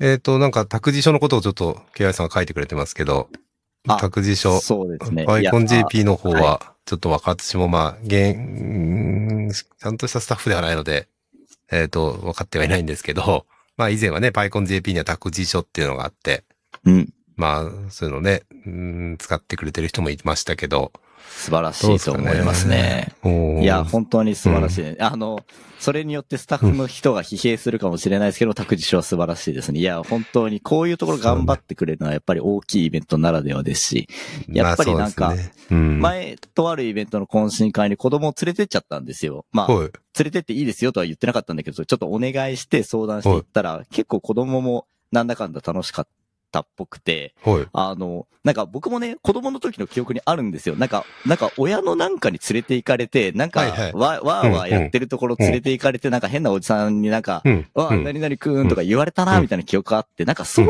うのって意外と大事なんじゃないみたいなのがあって、そのうん、まあ本人的にはもう帰りたいなとか、なんか、なんか変な人来たなって思ってるんだけども、うんなんだかんだそういう社交の場みたいなのに強制的に連れて行かれるのも悪くないなと思っていて、確かに。う。うんん、だからちょっとワークライフをバランスしないっていうのをこうちょっとテーマに、こう子供をなんかそういうところにも連れてっちゃうっていうので、うんで、パイコン JP は託児所とか、まあ、もし今年もあればですけども、うんあの、やってくれるとすごいいいなって思っていて、それは個人的にも行きたいっていうのももちろんです。子供にとってもいいのかなっていうのもうん。思いましたね、最近のその、うんまあ、それはテックフィードカンファレンスさんのおかげなんですけども。うーん、そうなんだ。へえは確かにね。まあ、なかなかね、まあ、今回作れるのかどうかはちょっとまだはっきりしてないと思うんですけど、まあ、私も聞いてないんですけど、全然うん PyConJP の方のやつは聞いてないんですけど、まあ、できるとやっぱいいですよね。そういうふうなチャンス。まあ、ね、来れない。まあ、そのことによってこれ、来にくいとか、来れない、うんあの、カンファレンスに来れないっていう人たちはたくさんいると思うので、そうですね。そ、それってなんかすごい、なんか、うん。あの、別にその、あの、カンファレンス運営とかじゃなくて、うん。別にその人間という種として、そもそも子供をこう、まあ何かしらの形でこう別に機械で、あの、つ生み、生み出そうが人間が生み出そうかわかんないですけど、誰かを育てていくっていうのはまあ必須の要件なわけじゃないですか。まあ AI が発達したりロボットが発達しない限りは。うんうん。それはもう誰かが何らかの形で何らかの子供を育てるっていうのは、それはもう揺るぎない事実じゃないですか。それはうん。親がどういう男、うん。女だろうが男男だろうが関係なく、うん。あの、子供を誰かが育てるっていうのは絶対にどこかで必要だとうんいうので、それを担ってるのに、うんそのキャリアにとってもすごく大切なイベント参加ができないってなんか変だなって思うんですよね、まあまあそうで。すね。うんちょうどね、そういう時期に参加する、まあ、ど、どういう年齢かにも、まあいろんな人いると思いますけど、やっぱりカンファレンスなんかに参加し、カンファレンスとかに参加することによって得られるもの。うん。まあでも私なんかはもちろん大きいと思ってるので、うん。まあ KI もそうやって思ってると思うんだけど、やっぱり。めちゃくちゃねそううん思いますそういうところを、まあ諦めざるを得ないとかっていうのは、もったいないですよね、やっぱりね。チャンスいや。それはもう人間として良くないなっていうのを思いますね。まあ、ジャムコングレス JP はその、あの、それを担保できるほど大きいイベントではないんですけど、そうだよね。もしそういう方がいらっしゃったら僕に相談してください。このラジオでお伝えしますけども。お？えっと、これはオフィシャルにイベントとしてそれを提供してるっていうわけではないんですけども、うん。あの、まあ、その、相談してくれる方と僕と、えっ、と、うん普通にこ、あの、2歳ぐらいなら僕も面倒見れるので、あの、さすがに乳児を、あの、面倒見るのは結構大変なので、僕も乳児見てたんで、まあ2ね歳くらいなら別にまあ、半分ほっとっても大丈夫なので、大丈夫ね。あの、僕と一緒に面倒見ましょうという気持ちはあるので、ぜひご相談ください。すごい。やっぱり、託児所用意するの大変ですよね、イベントでね。間違いなく大変ですよ。お金だけの問題？お金だけじゃないよね。お金だけではないですね。やっぱり場所の用意とか、それによって発生する責任であったり、やっぱり、うん。えー、保育士さんとの連絡であったり、何人来るんだとか、それ一人当たり何人見れるんだとか、うんそれがその一人当たり何人見て、それで本当に大丈夫なのか、そのなんか保険証とか保育課的にとか、なんかそういう国とかの話になってくるので、そうだよね。非常に大変なのは非常に僕も理解してるんですけどもうん、ありがたいなって思いますね。ねはい。まあね、あの、私たちがやってる合宿、夏の合宿がまた7月にありますけど、そこには最近ね、えっ、と、お子さん連れてくる方もいたりしてて、うん。なんかいいですよね、やっぱりね、そうやって。いいじゃないですか、こうやってちょょろちょろちょろちょろやっててね、子供が。はい。なんかわーって言って、いいと思いますうん実際やかましくしちゃって申し訳ないっていうのもあるんですけど、でもまあそれがね、人間社会なんで、うんやかましいのが普通じゃないかということで、受け入れてくそうださい。思いますね。はい。まあ逆に言うと全なんか親になる人って 僕親なんだけど、ここれぐらい厚かましくていいんじゃないかなと思っていて、あの、人間っていう種のために育ててやってるんだから持ってっていいだろうみたいな、それぐらいでいいと思うんですよね。然まあまあね、まあまあそうね。まあそういう、うーんなんだろうあ、それで偉そうになったり、それでおごることはないと思うけけどもど、、驚くことはないけども、うんなんていうか、いや、ありがたいなと思いつつ、ちょっとしたメンタルのタフさというか、ありがたいなと思いつつも、うん。まあでも、お互い、そうやって俺も頑張ってるからなっていう気持ちでいけばいいんじゃないかなって思う。そう、確かに。だって、じゃあちょっと、なんか最初にしたオープンソースの話でもします？あ、いいですね。なんか他の話でもいいんですけど、オーオープンプンソース。ソースしたいですね。オープンソースの哲さん、この話したいな。話、あの、前の飲み会の時って、うん。どんな話になってましたっけ？そこまで深掘りしませんでしたっけ？なんか全然深掘りしなかったですし、まあ私もそれからなんかこう考えを深められたわけじゃないんですが、うん。まあなんかここはちょっと寺田さんの話を、意見を伺ってみたいなっていうの方が強何の意見いかな。を何の意見 そをオープンソースの？はいはい。あの、ここに書いたのは、やっぱりオープンソースがもう完全に社会支えてるじゃないですか。もう現代社会は。間違いないですねはいはいは。はいい。はい。ま、うんもうそこ間違いないと思うんですよ、もうん。う。んだけど、オープンソースのソフトウェアって基本的には、すごく技術がある人がし趣味で書いたプログラムじゃないですか。が最初の始まりが多いですよね。はい。はい。ですよね。で、それがやっぱりこう、社会支えてることによる脆さみたいなのも、ちょっと最近、あーいくつか問題があ出てきてるような気がするんあですよ。りましたね。いや、実際 Log4j とかはそういう話だと思いますよ。ああ、ログ 4J の話ね。で、今日なんかうんタイムリーに Google が、なんかその辺をこう、あの、Google が保証するみたいなサービスを始めるっていうニュース出てましたよね。へえ。知らない。何それ聞かしてえっ、と、なんだっけな。あ、なんか、え、すごい、思う。え、ちょっとサービス名忘れちゃいましたけど、うんはいはいはい。Google が、その、うんセキュリティ面で問題ないかとかを、こう、調べて、うん。うんうん。で、大丈夫ですってお墨付きをしてくれるようなサービスを始めるっていう。うわ、すごいね、それ。ああ、それは、そのオープオープンソースのコントリビューションとして、このチェック保証するっていう感じなのかな。まあ、イメージとしては PyPI に上がってたり、NPM の、ううんんと、に上がっているものの、このバージジョンについて、Google としては見たよっていう、ハンコついてくれるっていうことなんじゃないかな。あの、今の話を聞くとね。うんあアシュアードオープンソースソフトウェアの発表。あ、これですね。うんへえ、アシュワードオープンソース。へうえ。ん。すごいね清水川さんのツイートで今日知ったんですけど。いはいそうなんだ。見てないんだ、それ私は。えー、ちょっと後で追っかけてみますけど。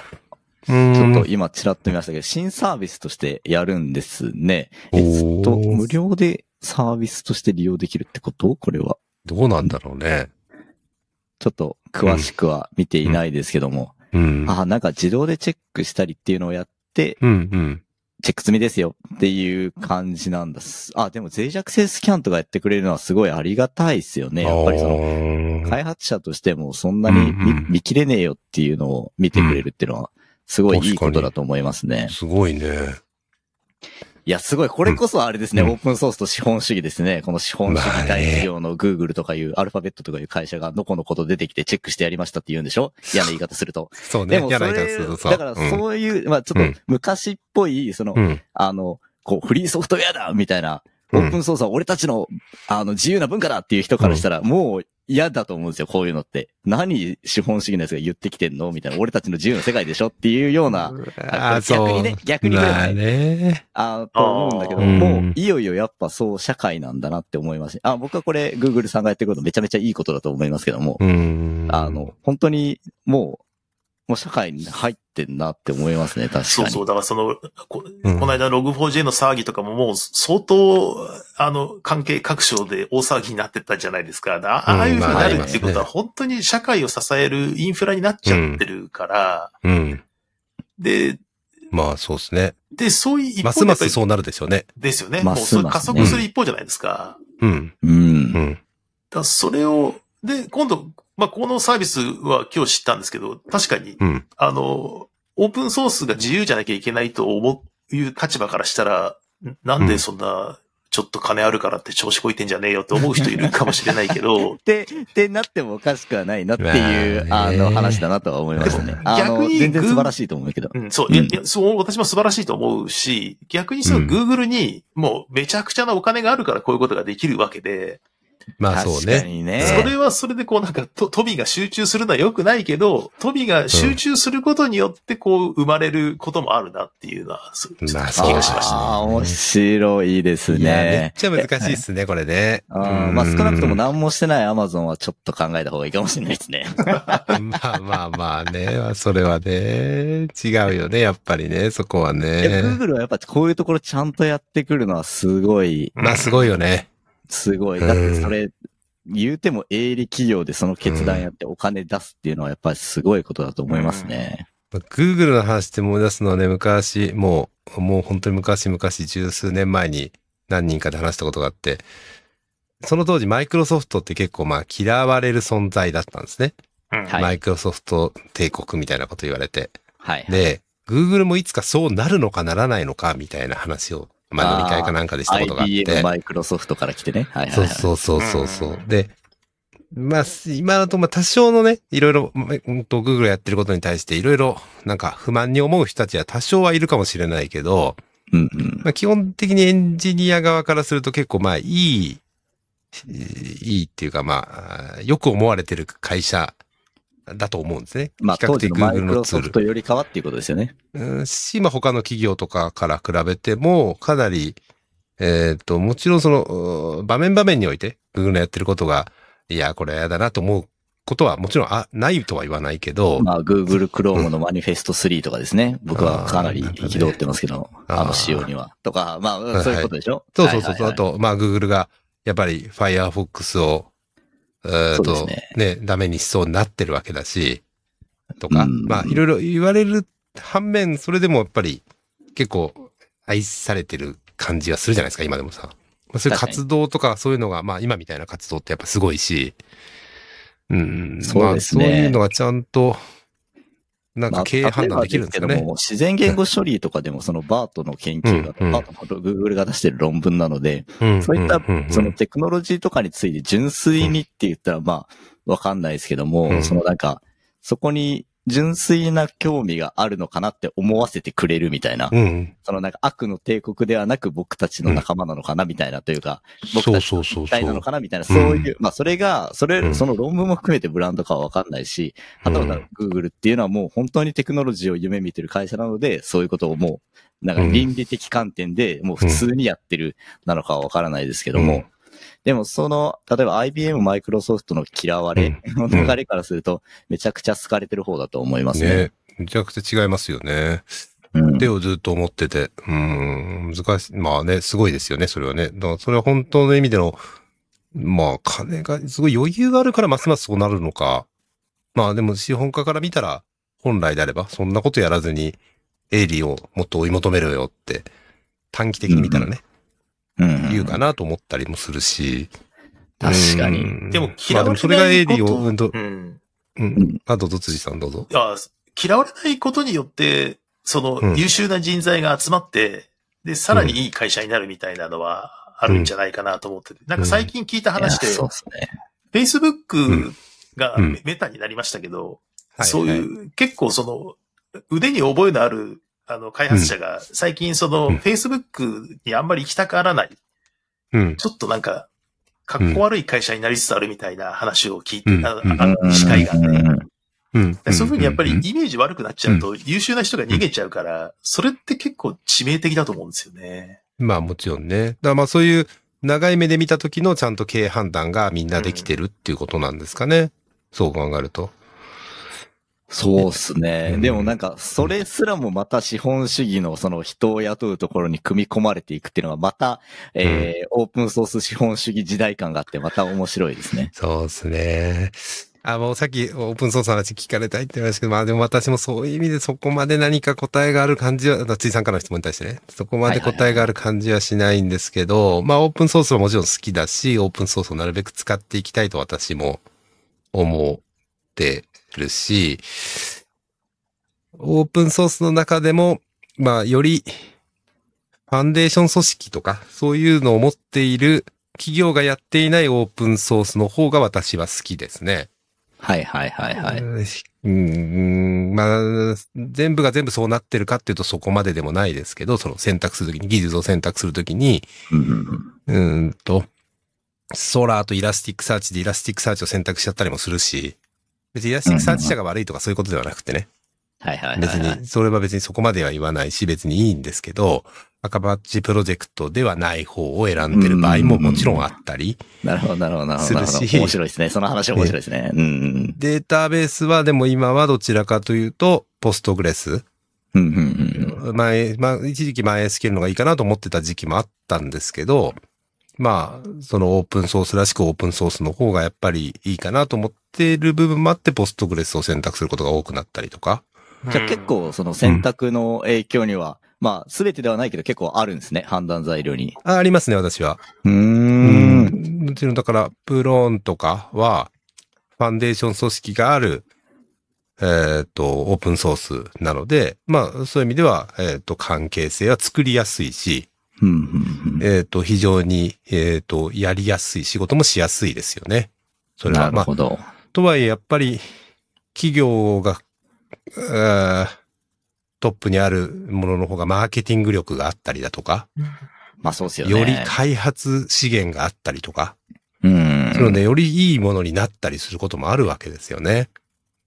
そうですね。まあ、それでいいものがそこにあるのに、あえてそれを違う方を選べるかって言われると、またそれはそれで難しい判断ですよね。それは、私自身も経営会社をやってるわけだし、自分自身もやっぱりそれにより、うんと、まあ、それでしね、あの、生活を成り立たせてるわけなので、す、いい、精神的とか、まあ気持ち的にいいものだけを選べるっていうわけではない。っていうのは事実。だまあなんで、Amazon AWS も散々使うし、そういう意味ではね、別に AWS 嫌って AWS 使いませんって言えないしさ、実際問題。はいはいはい。うんまああ Google の方がいいから僕さっきあの、うん Amazon ディスしましたけど、僕はうん AWS どっぷりなので、ご安心ください。皆さんね AWS 大好きですよ。なんで、でもね、Google の、Google の GCP も私は少しは使いますけど、そこまでどっぷりじゃないんですよね、私は。で、なんで、で、まあその辺もね、やっぱりすごい、でも、すごい選択とか、あと、自分の関わり合いとして、やるときには、えーそういう風な関わり方をするようにはしてますね。えっと、つまり、えっと、企業の、企業がやってるオープンソースを担いで私がイベントをやろうとはそんなに思わないんですよ。はいはいはいはいはい。なるほどね。ああ、え面白いな。ええ面白いえ私ずっとそれ別に普通のことだと思ってたから、私にとって。そうなんだ。うんあれ、例えばですけど、例えば、Facebook PyTorch だっけな？とかはいはいはい、あったとして、例えば、はい寺田さんがめちゃくちゃ PyTorch が例えば好きになったとしても、PyTorch イベントってなると、それ Facebook じゃんっていうのが結構頭によぎるんですよぎる。しああ、面白いね。そこに対してじゃあコミットメントすごく払ったところで。自分に返ってくるものは少ない可能性の方が大きいなと思ってる。まあもちろん詳しくはなる。れるけど、いや、うん完全にオープンソースな、あの、ファウンデーションでやってる場合と、うんまあ、営利なんとかやってる場合だったら、それは、その、オープンにやって、イベントをやるときっていうのは、いや、でも、例えばですけども、うん。逆にメリットもあるかなって思っていて、例えばこう、ででかい企業の足を舐めやすくなる利点があると思っていて、うんそこから雇われるとかね、あの、あると思うので、例えば AWS のイベントを、こう、コミュニティとしてうん運営していて、うんそこからエヴァンゼリストに雇われるっていううん資本主義の、こう、足舐め、もちろんもちろんね。舐め舐めをやれば、やるメリットはあると思うんですけども、ある。うん。あ、多分し、あの、寺田さんはそれをしたくないんでしょうね、きっと。うん、まあ、そこに行くまでにも遠いし、まあ、それで、はしご外される可能性も結構大きいんですよね。うん、うん、うん。別にもう、あの、こういうふうにしますって企業が言ったら全部変えられ、変えることが自由にできるじゃないですか、企業側が。それはファウンデーションも同じではないですか？ファウンデーションのメンバーだったり、それはやっぱりファウンデーション組織がどういうふうになってるかっていうことで決まるじゃないですか。ああ、例えば自分もそれに参加できるかっていうところですそう、参加できるかっていうなるほど、なるほど、ことですね。なるほどな。で、ああ、だから寺田さん、あの PSF ボードメンバーに皆さんちょっと関心持ちましょうっていうこととか言ってたりするんだ。ああ、そうね。PSF のボード選挙、今やってますし、まあ、この間も Python ソフトウェアファウンデーション、まあ、PyCon も行ってきたけど、やっぱり、うん。そういうところに、やっぱりしっかり一緒にやれば、まあ、少なくとも Python のライセンスって、PSF は変えられるんですね。変更できる権利を持ってるはずなんですけど、まあ、ちゃんとしたコントリビューションアグリメントを読んでないからあれだけど、私持ってないけど、でもまあ、そういうところって、うん、あるし、まあ、プロンファンデーションもそうですね。プロンファンデーションだって。うんその自分が食い込めるかどうか最終的にっていうところで、オープンソースだったらあるってことですよね。あるそれは確かにその通りだと思いますね。うんそういう意味での自由とか自分たちの立場っていうものが一応保障されてるわけですよね。確かに確かに確かに。なので、なるべく今、まあ、私が関連してるとこはほとんど多分そういうような、まあ完全なるファンデーションじゃないものももちろんありますけど、NVDA みたく、NVDA は NV アクセスってところがほぼ持ってるはずなので、うーん。まあ、まあほぼオープンソース、まあ、まあほぼ、えー、営利団体とは言い切れないかな、そこ NV アクセスどういう感じだか、そこまで調べてないですけど、まあ、でも、まあオープンソースらしくオープンソースでやっているっていうものに対してのコミットメントの方がしやすい。なるほかなっど。て思うんですよね。やっぱりみんなで意見言えるわけだし。たただ、大きくならない可能性、大きくならないい。プロのようにね、やっぱりなかなかそこでマーケティング力が発揮できないとか、開うん発続かないとか、まあいろんなそういう問題は当然あるので、まあそうですね。まあそういう意味でウェブフレームワークで言うと、まあ、ジャンゴとかはファンファンデーション持ってるし、そうですね。ジャンゴファンデ、ジャンゴファンデーションか？ジャンゴファンデーション持ってるし、ソフトウェアファンデーションあるし、はい。えー、プロンとかピラミッドは今は、えっ、と、プロンファンデーションだし、でもフラスクはそうじゃないじゃないですか。あ、そうなんだ。でも、フラスクは今パレットっていう団体みたいなのがありますけど、ああ、はいはいはい。もともとは光彦が作ってて、えっ、と、あーはいなんて言ったっけ、会社名、あの、あの、チーム名なんか忘れちゃったスフィンクスとかやポってた。クーですね。え？ポクーでしたっけ？あ、僕、あーさすが、すぐ出てきた。さすが、すごい。おじさんなんで。ええはいはいすごいな。僕とかが持ってたわけで、はいはいまあ、はいはいはい。その辺のことあたりで選択するときに少し考えたりしたけど、やっぱりフラスクに少し私は戻ってきたりとかなるほど。してるんですよね。まあそこはすごい難しい選択ですね。おもろい。うんんおもろいおもろい。そう思ってますけどね。うん。ありがとうございなかなかねます。。まあ、サイパイ辻さんはちなみにその辺のあ考えごめんなさいどうぞっていうか、そのオープンソースと社会みたいなのってなんかあるんですか？で、今一つはそのなんか社会がた頼りすぎてるし、うんも、もともとはその趣味で作ってるソフトウェアなのに、使い勝手が悪かったりすると文句言ったりする人いたりするじゃないですか。すいません。いますね。それ、うんまあそれもなんかち違うんじゃないかなとお思ったりする一方で、まあ、うんそれはそれで一つ、あの、問題ではあるんですけど、今、うん寺田さんの話聞いてて思ったのは、あの、ううんうん。今までは全然その、Software Foundation があるかどうかとか、企業がバックにいるかどうかとかって、私はあんまり気にしなかったんですね。その、それを調べるっていうところからは入らなかったんですけど、うんうんああアナコンダの件があって、はい。ああ、はいア。ナコンダが、あの、すごい一時便利だったから、自分も使ってて、みんなにも勧めまくって、アナコンダ派でしたよね。アナコンダ最高だよって言ってたんですけど、あはいある日、こはいう、コロッと、あのある一定以上の営利企業だと、あの、うんフリーで使えないとか、結構、あの、いいきなりこう来有料だったんでしたっけ？結局。超高い有料です。500人以上だったっけ？何人以上だったっけ？社員数何び、何十人以上でしたっけ？ちょっと忘れましたけど、社社員員数数で決まってて、で、えーその社員数分ライセンス買えって言われちゃうんですよ。なるほど。じゃあ急に来るの、うん、ドーンって来るんだ。あもうそう、そういう感じ。すごいねめちゃくちゃ高いんですよ。忘れちゃったぐらい。でね、ライセンスもね、読みにくい。全然わかんない。本当にわかんない。うん。ミニコンダは OK みたいなことを社長が言ってるっていうだけでミニコンダは OK らしい。そうですよね。いまいちわかんないですよ OK っていう話で、まあ、それを信じて、ミニコンダは時々使ってるんですけど、うん。社長がそういうツイートしただけですよ。あ、あそうなんですか？私が来調べた感じのね、私が調べた限りのライセンスはどこにも載っていない、そういうことが。ああ。うん。まあね、あの、そんなことがあって、うん辻さんは。いや、それがあったので、うで、それで私はその、まあ、ちょうど、あの、アナコンダじゃなくて、Python、うん純粋な Python で、あの、仮想環境を作ってやるっていうのも、結構ハードルが下がってきたかなと思ってたので、それ以降はなそうはですね。いはい。そっちをこう、あの、お勧めするようにして、るんですけど、なんかその経験があって、最近やっぱりちょっとそういうこう、少し、あの、ねちゃんと見た方がいいなと思ったりしてるそうね。そこはアナコね。ンダ事変は結構特殊な例ですけども、うんでも確かに大地雷だったよね、あれは大地雷だよねあれは大地雷ですよ。確かに。ひどいよね。そうやってっていうのは、私はすごいひどいと思いますよ、あれは。まあ、頑張って、私とか、ダグさんとかが頑張ってきた甲斐があったなとは思いますけどね。頑張ってっていうのは、やっぱりそれはもう、まあ、アナコンダっていうことに対して、アナコンダを、まあ、アダグさんなんかアナコンダって言ったら、もうそのパソコン触んないっていうじゃないですか。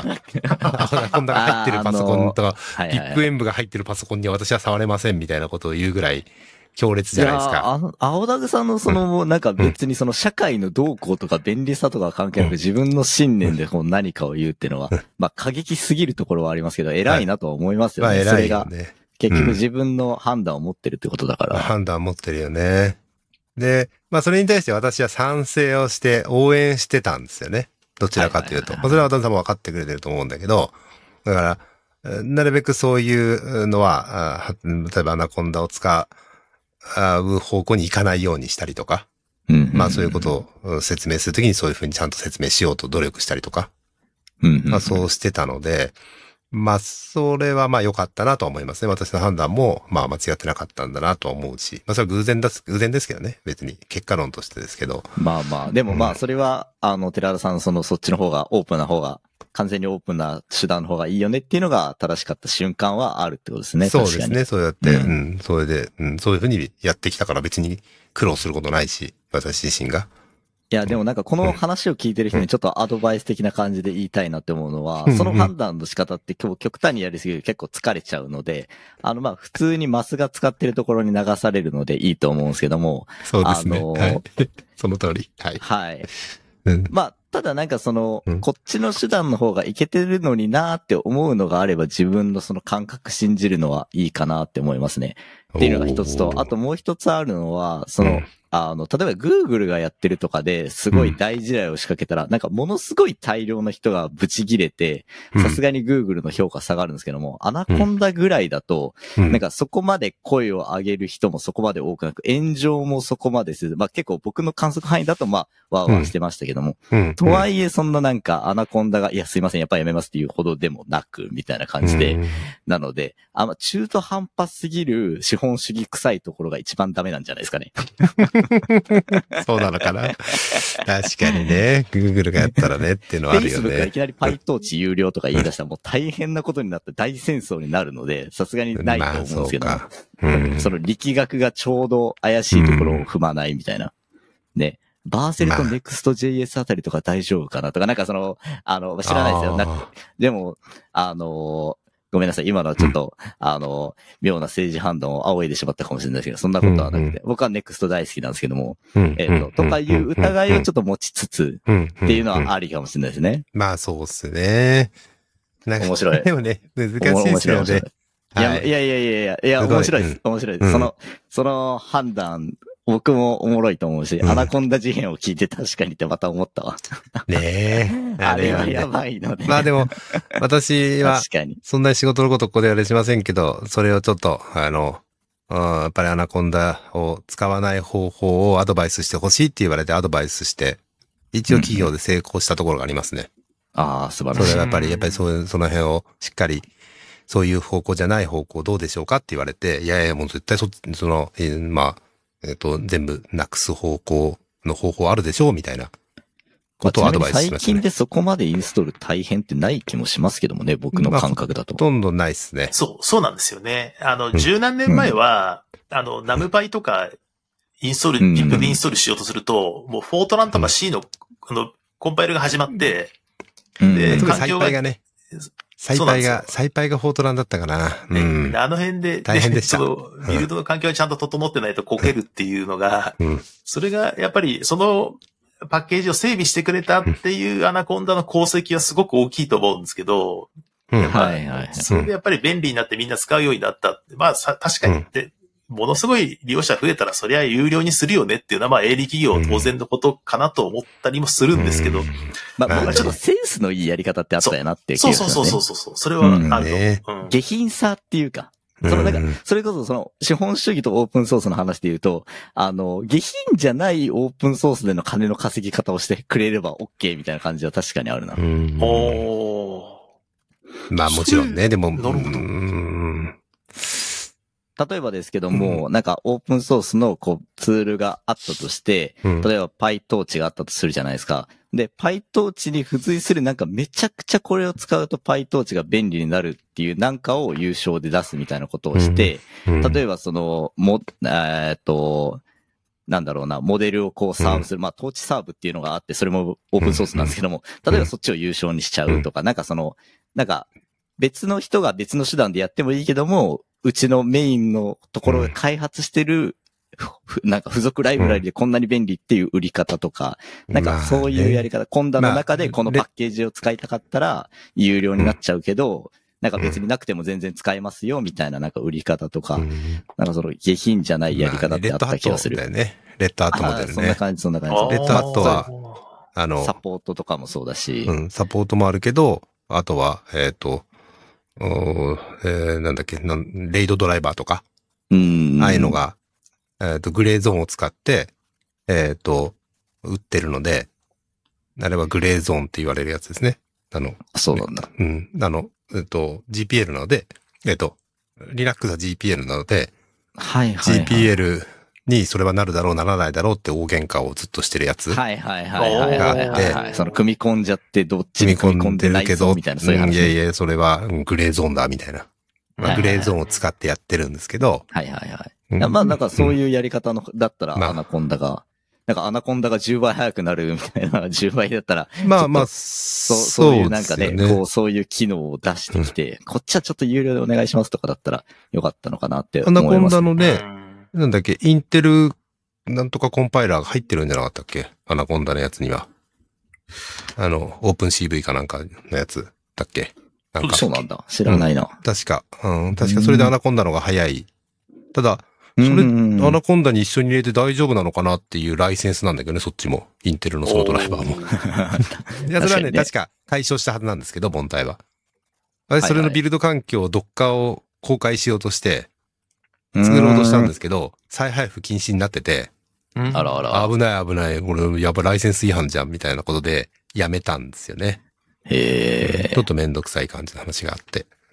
まあ、そういうのもあるから、まあ、なかなか使うメリットってのはもちろんあったとは思うし。めちゃめちゃそこを考えるのは、うんなんでかっていうと、僕もともと会社建てたいなって20代ぐらいから思ってて、うんで、オープンソースの会社をやりたかったんですよ。うーん。ぶっちゃけ。オープンソースあの、会社ープンソーね。スでソフトウェア出して、それのホスティングとかでお金もらえますよみたいな。うん。そのなんか、どうやって資本主義をやろうみたいなさっきの話ですけども、それをなんで言いたかったかって、そういうことをぐじゃぐじゃ考えながら生きてるからなんですけども。うん。で、結局今の書道っていうビジネス、それができてないので、うん。かなり過去の自分とか自分の言ってたことを裏切ってるなと思っていて、、それで、今やり方とかをすごい模索してるし、まあ例えば書道の中で作ったプログラムの一部をこうオープンソースにしていくっていう、うん。まあよくある、よくある。オープンソーースのやり方から、うんどんどん始めていきたいなとは思ってるんですけど、そのがっつりオープンソース企業ですっていうのを自分でやりながら作れなかったので、うん、まあそれは例えば、えっ、と、資金調達の面とか、で、うん日本でオープンソースでやってるから、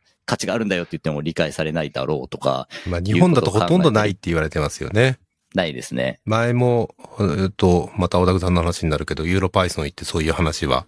日本でそういう会社ないんじゃないって言われたみたいな。はいはいはいはいはい。確かにねって。うんないっすよね。トレジャーデータの TD エージェントぐらいですけど、あれも結局 TD っていうビジネスと繋がっていくのでやってるっていう話なので、その、がっつりメインのところがあって、あ、もういいよ、ホスティングし自分でやるなら完全無料だよ、みたいなとうんころではないので。ドラボとか、みたいなね。感じかな。はいそうですドラボとか、はい。それとか、セントリーとか、セントリーとか。あ、それこそワードプレスとか、みたいな。そういうスタイルでは自分の会社を作れなかったのはちょっと口惜しいなと思いいやつつ。ー難しいよね。そこ私は全然なんかうまくいく感じはなかなかほんとしないんでね。いやー、なんでちょっと罰の悪い思いはするんですよね。その、やりたかったことできてなかったいやいや、罰悪くもないんじゃない別に。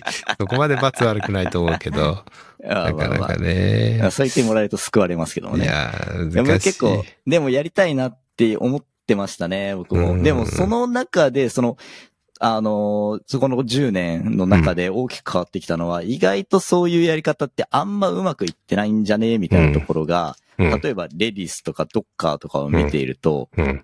出始めてきていて、うん特にそのミドルウェア近いものを、うん。あの、オープンソースで出してホスティングをやりますってやるのは、筋が悪かったんだって感じで、うん、例えばワードプレスとかセントリーみたいな、その、サービス。サービスね。サービスでやるんだったら、まあ別に、いや、じゃあもうそんなホスティングの方が買うよってうん。なるんですけど、ミドルウェアだと、まあ、IaaS が乗っけてきたり、まあ自分でやるようになっちゃって、うん。無理だったりっていうので、結構そのオープンソース企業っていうのは、むずいなってまあ、思いますね。むずいよね。買われちゃって終わってるところもたくさんあるわけでね、実際に。そうですね。大手に買われてっていうところは多いじゃないですそうか。結局、結局ねっていううね。ん、結局、まあね。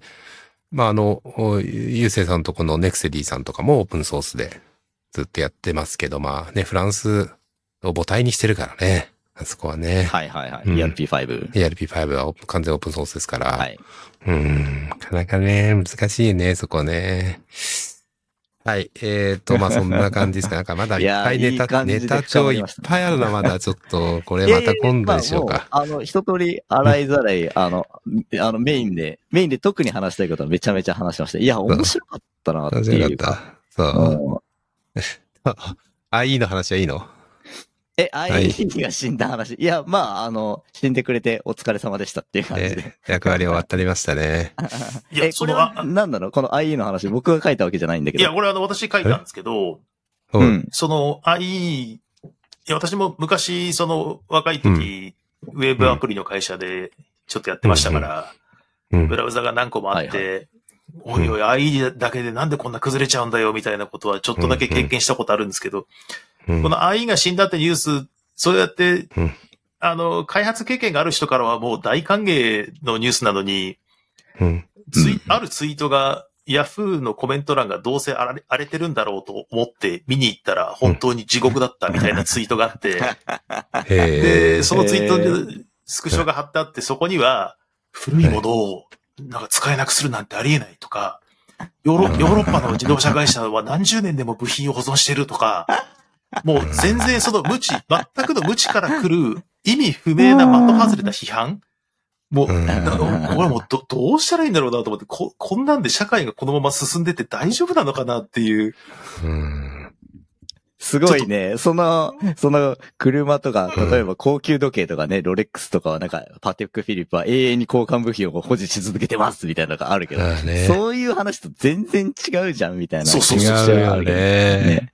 それが全然分かってないっていう。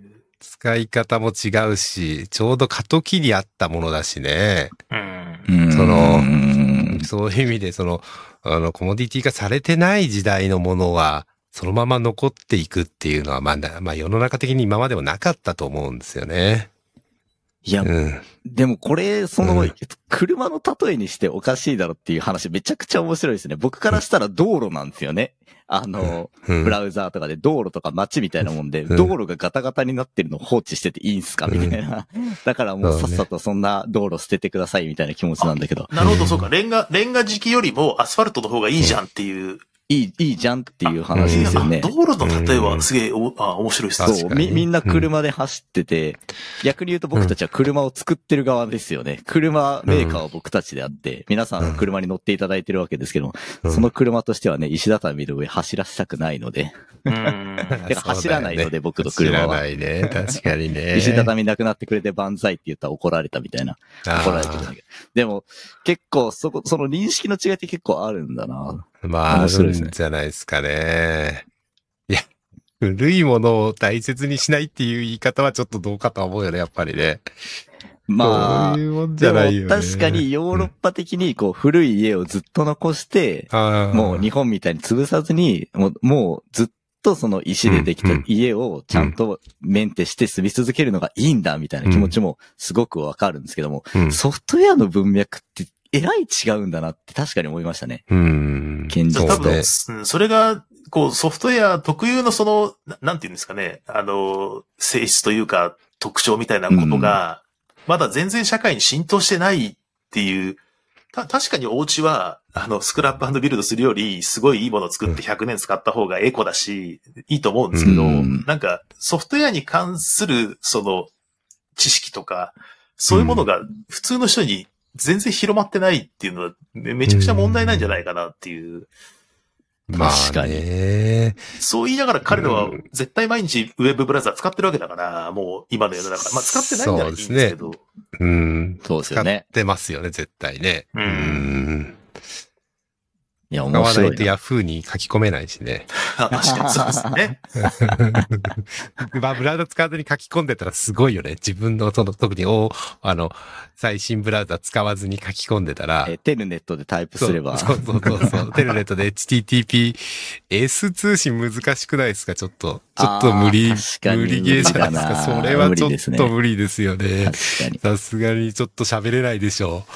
いや、でも、そもそも論なんですけども、僕、IE については思っていたの。まあ、うん IE はもともと死んでたのを、まあうん、まだあったのが動かなくなった。本当にただ死んだってだけなんですけど、うんなんていうか、その、まだサポートしなきゃいけないっていうのをいつまで続けんのみたいなのをよく思っていて、もう、バンバン切っちゃえばいいじゃんぐらいに思うんですよね。それってなんか、単力みたいな話で、例えばユーザーさんがまだ残り5%いるから、うんそれを切って売り上げ減るかとか、10%だったらやんのかお前みたいな話ってありますけども、でも、そのサポートの代金とかってのをリアルに考えると、うんどんどん切っていった方が逆に言うとその新しいのを追いかけてくれる人だけが使ってくれるからもっと楽になるじゃんとかもあったりしてまあ、。効率的にはなりますよね。それはね。あうんそう、なんか、僕は結構バン、世の中全体がバンバン切っていく流れになってほしいな。まあ、それソフトウェアエンジニアみんな思ってると思いますけど。まあ、そうね。まあ、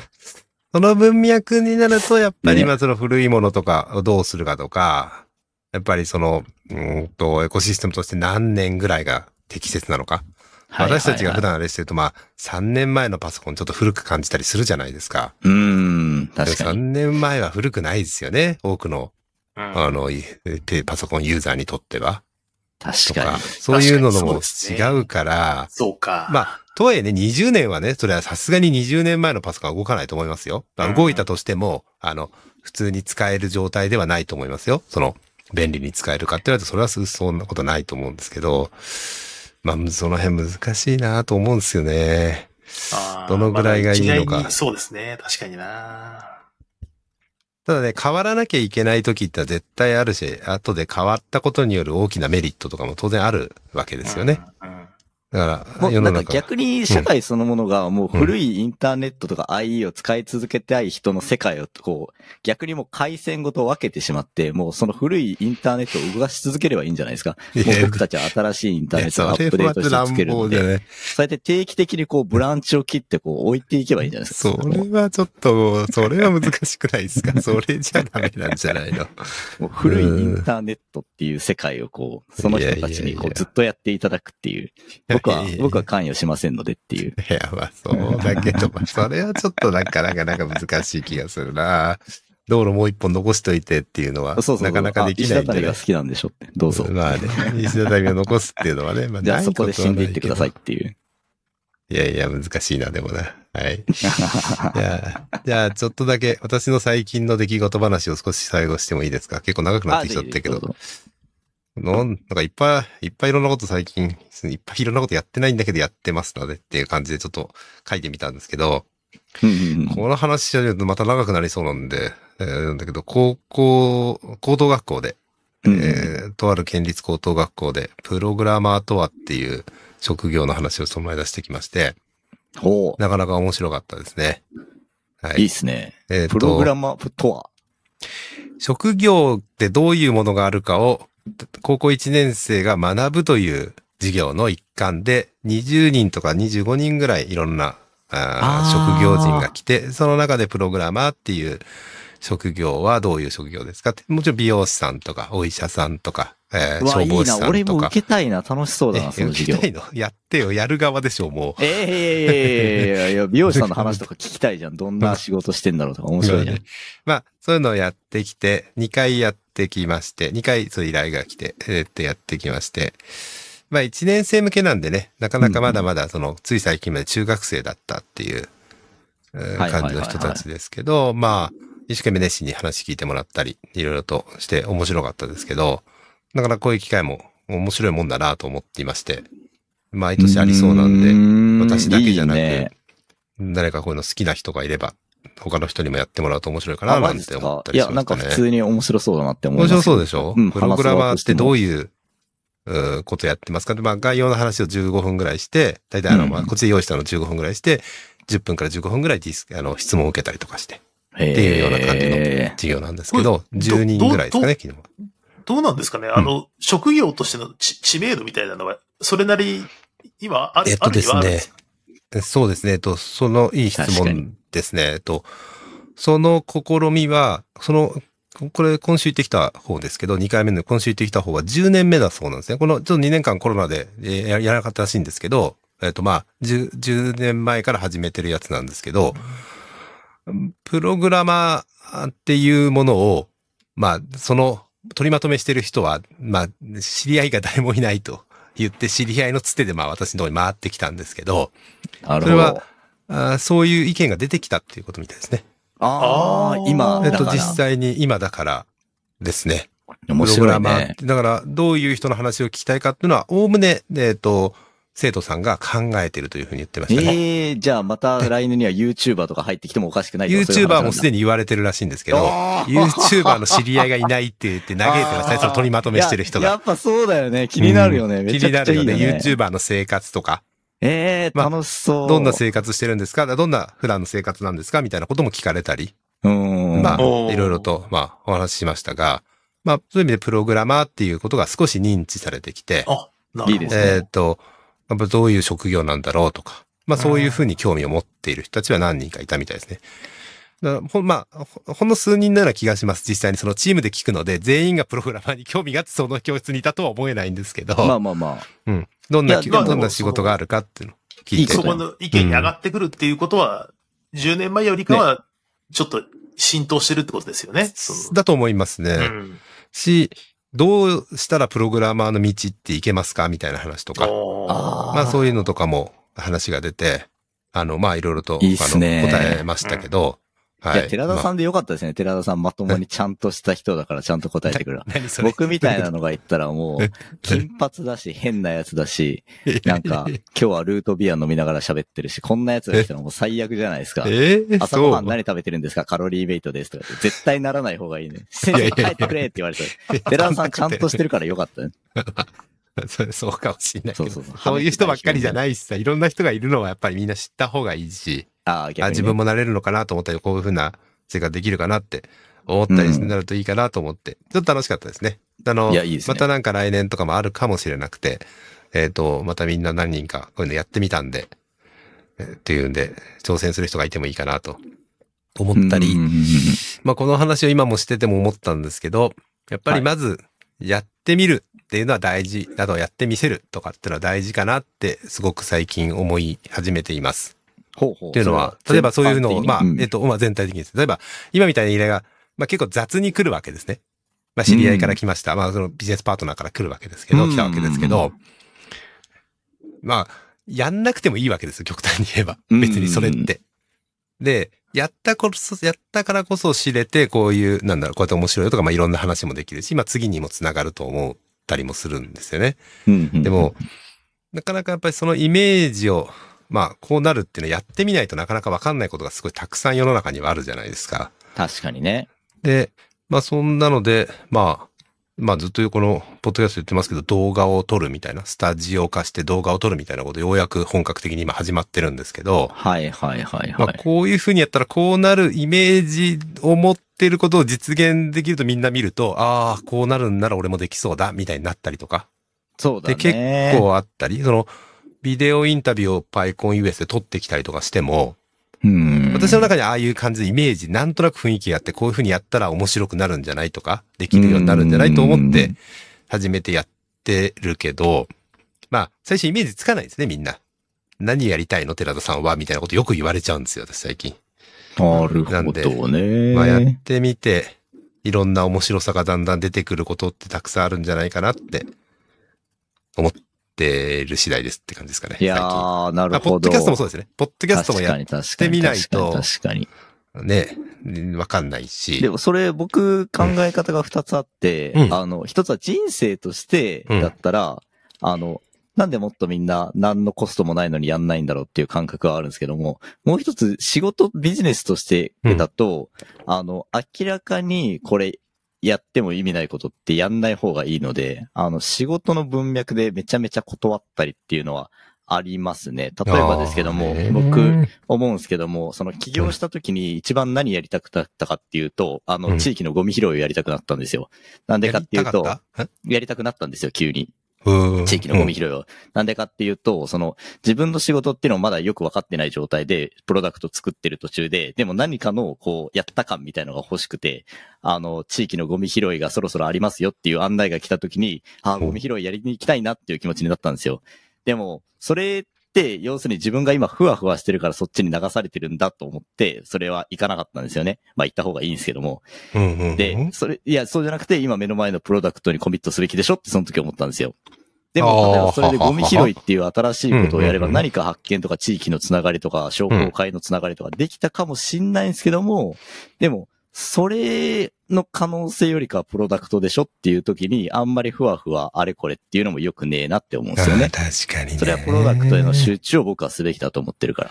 でも、片やでも人生って別にそんな仕事のプロダクトがどうのためだけにあるわけじゃないんで、いろいろやってみるってのはめっちゃいいし、僕も今日こうやってポッドキャストで、えー管を巻いてるので、あの、しょうもないことをしてるんですけども、だからそこはなんか、あの、僕も考えちゃうんですよね、それで。うん例えばうん、その高校でプログラマーの話とか、なんか、例えば寺田さんにお願いされたら、うん行きたいなって思うんですけども、いや、でもその時間割いてプロダクトのことを無視しちゃうのっていいの？俺、みたいな。そうだね、確視かにね。点とかが入ってきちゃう。まあ、まあ普通にその。個人好奇心としては、全然何でもやった方がいいと思うんですよ。僕なんか、いろいろ新しいこととか、ポッドキャスト出るとか、うん、なんか、ポッドキャスト始めるとかもそうだし、YouTube やってみるとか、TikTok やってみるとか、いな、何でもやった方がいいんですけども、片やちょっと考えちゃう。でもまあ逆に事業的にもいろいろやった方がいい瞬間っていうのもあったりして、そこをね、結構僕考えちゃうタイプなんですよ。はいはいはいはい。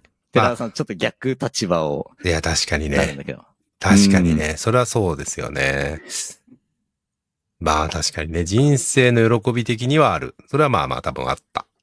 で、うんじゃあ事業として、事業とか会社としてどうかっていうのはまあ確かに微妙だよね。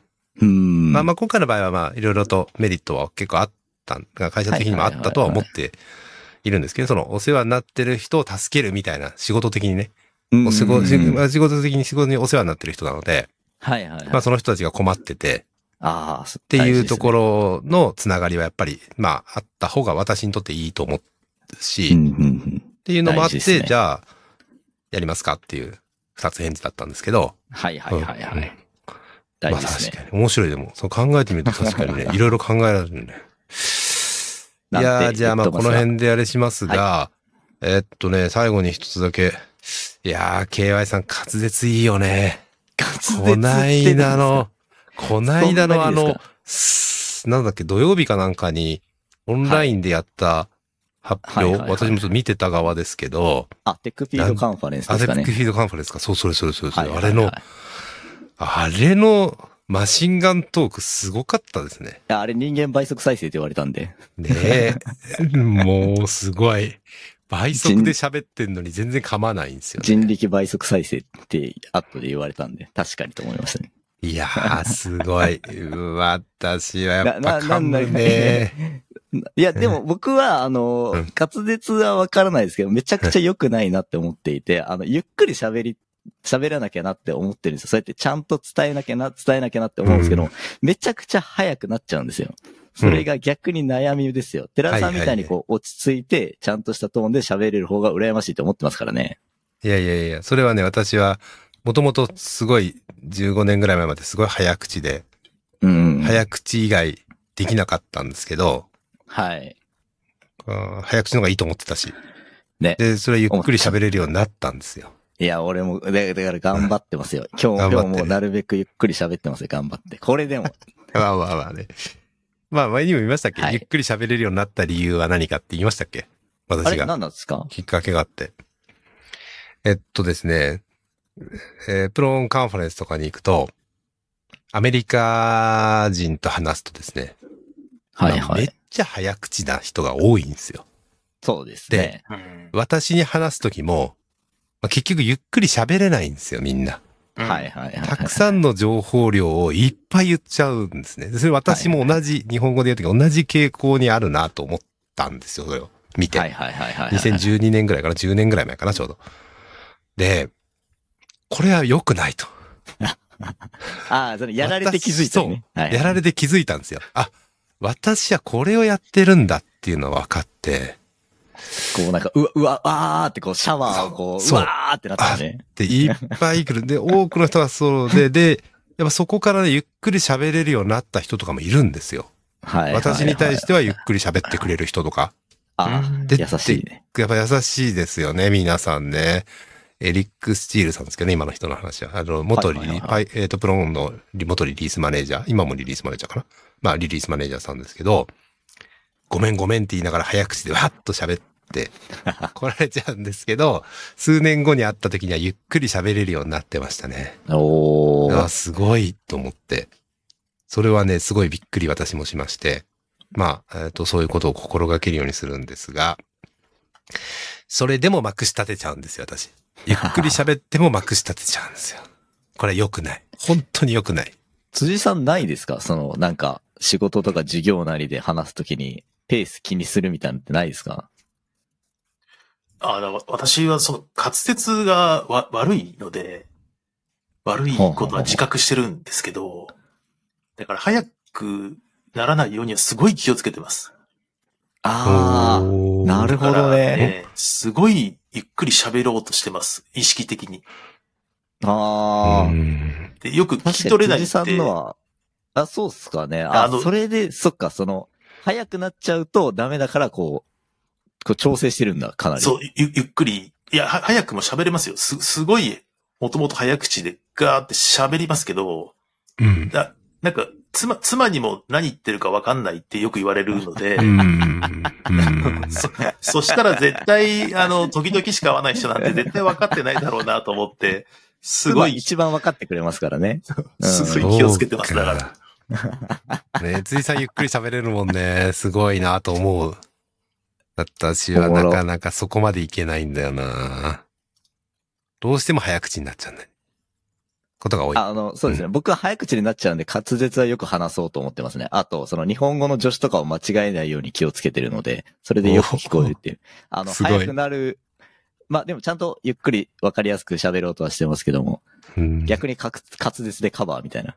全然変わる倍速再生してみる俺のトークをって。いやね、そうですね。なかなかでも。気をつけますが。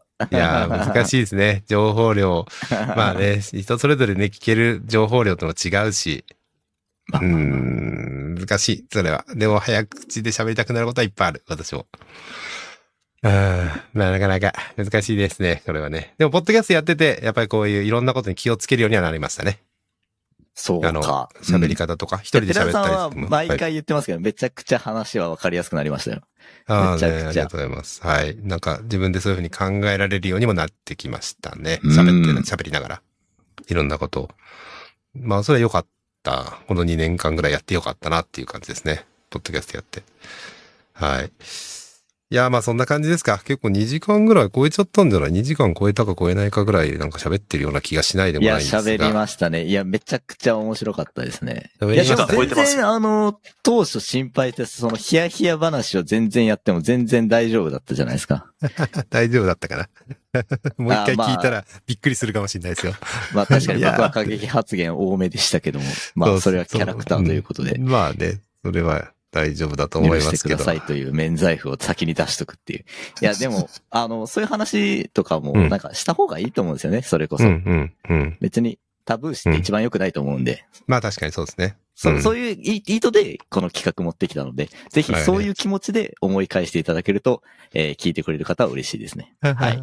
ありがとうございます。素晴らしいまとめです辻さ。んなんかありますか？宣伝とかあります宣えっ、伝ないですか、と、特に、スタートはい。Python クラブとか大丈夫ですか？次のやつ。えー次回は、すいません。す7月、毎月やってるんですもんね。毎月やってます。7月次は、ネタ決まってんですか？まだ言えない。次回は、あのーはい今年の座長、セリーナさんこと、片寄さんにトークしていただきます。お、まあ、パイコン JP の宣伝も兼ねて、ほうほうほうほう。で、そのセリーナさんがちょっとハードウェア寄りの話をしたいというので、はい。えーハードウェアにちょっと寄った人たちを集めたおお。特集え。詳細を忘れてしまいました。すいません。いやいや。いやいや、えーその企画力すごいね、相変わらず。相変わらずすごいね、企画力がね。もう、ええほぼすべて、やばい。アベンベンのおかげです。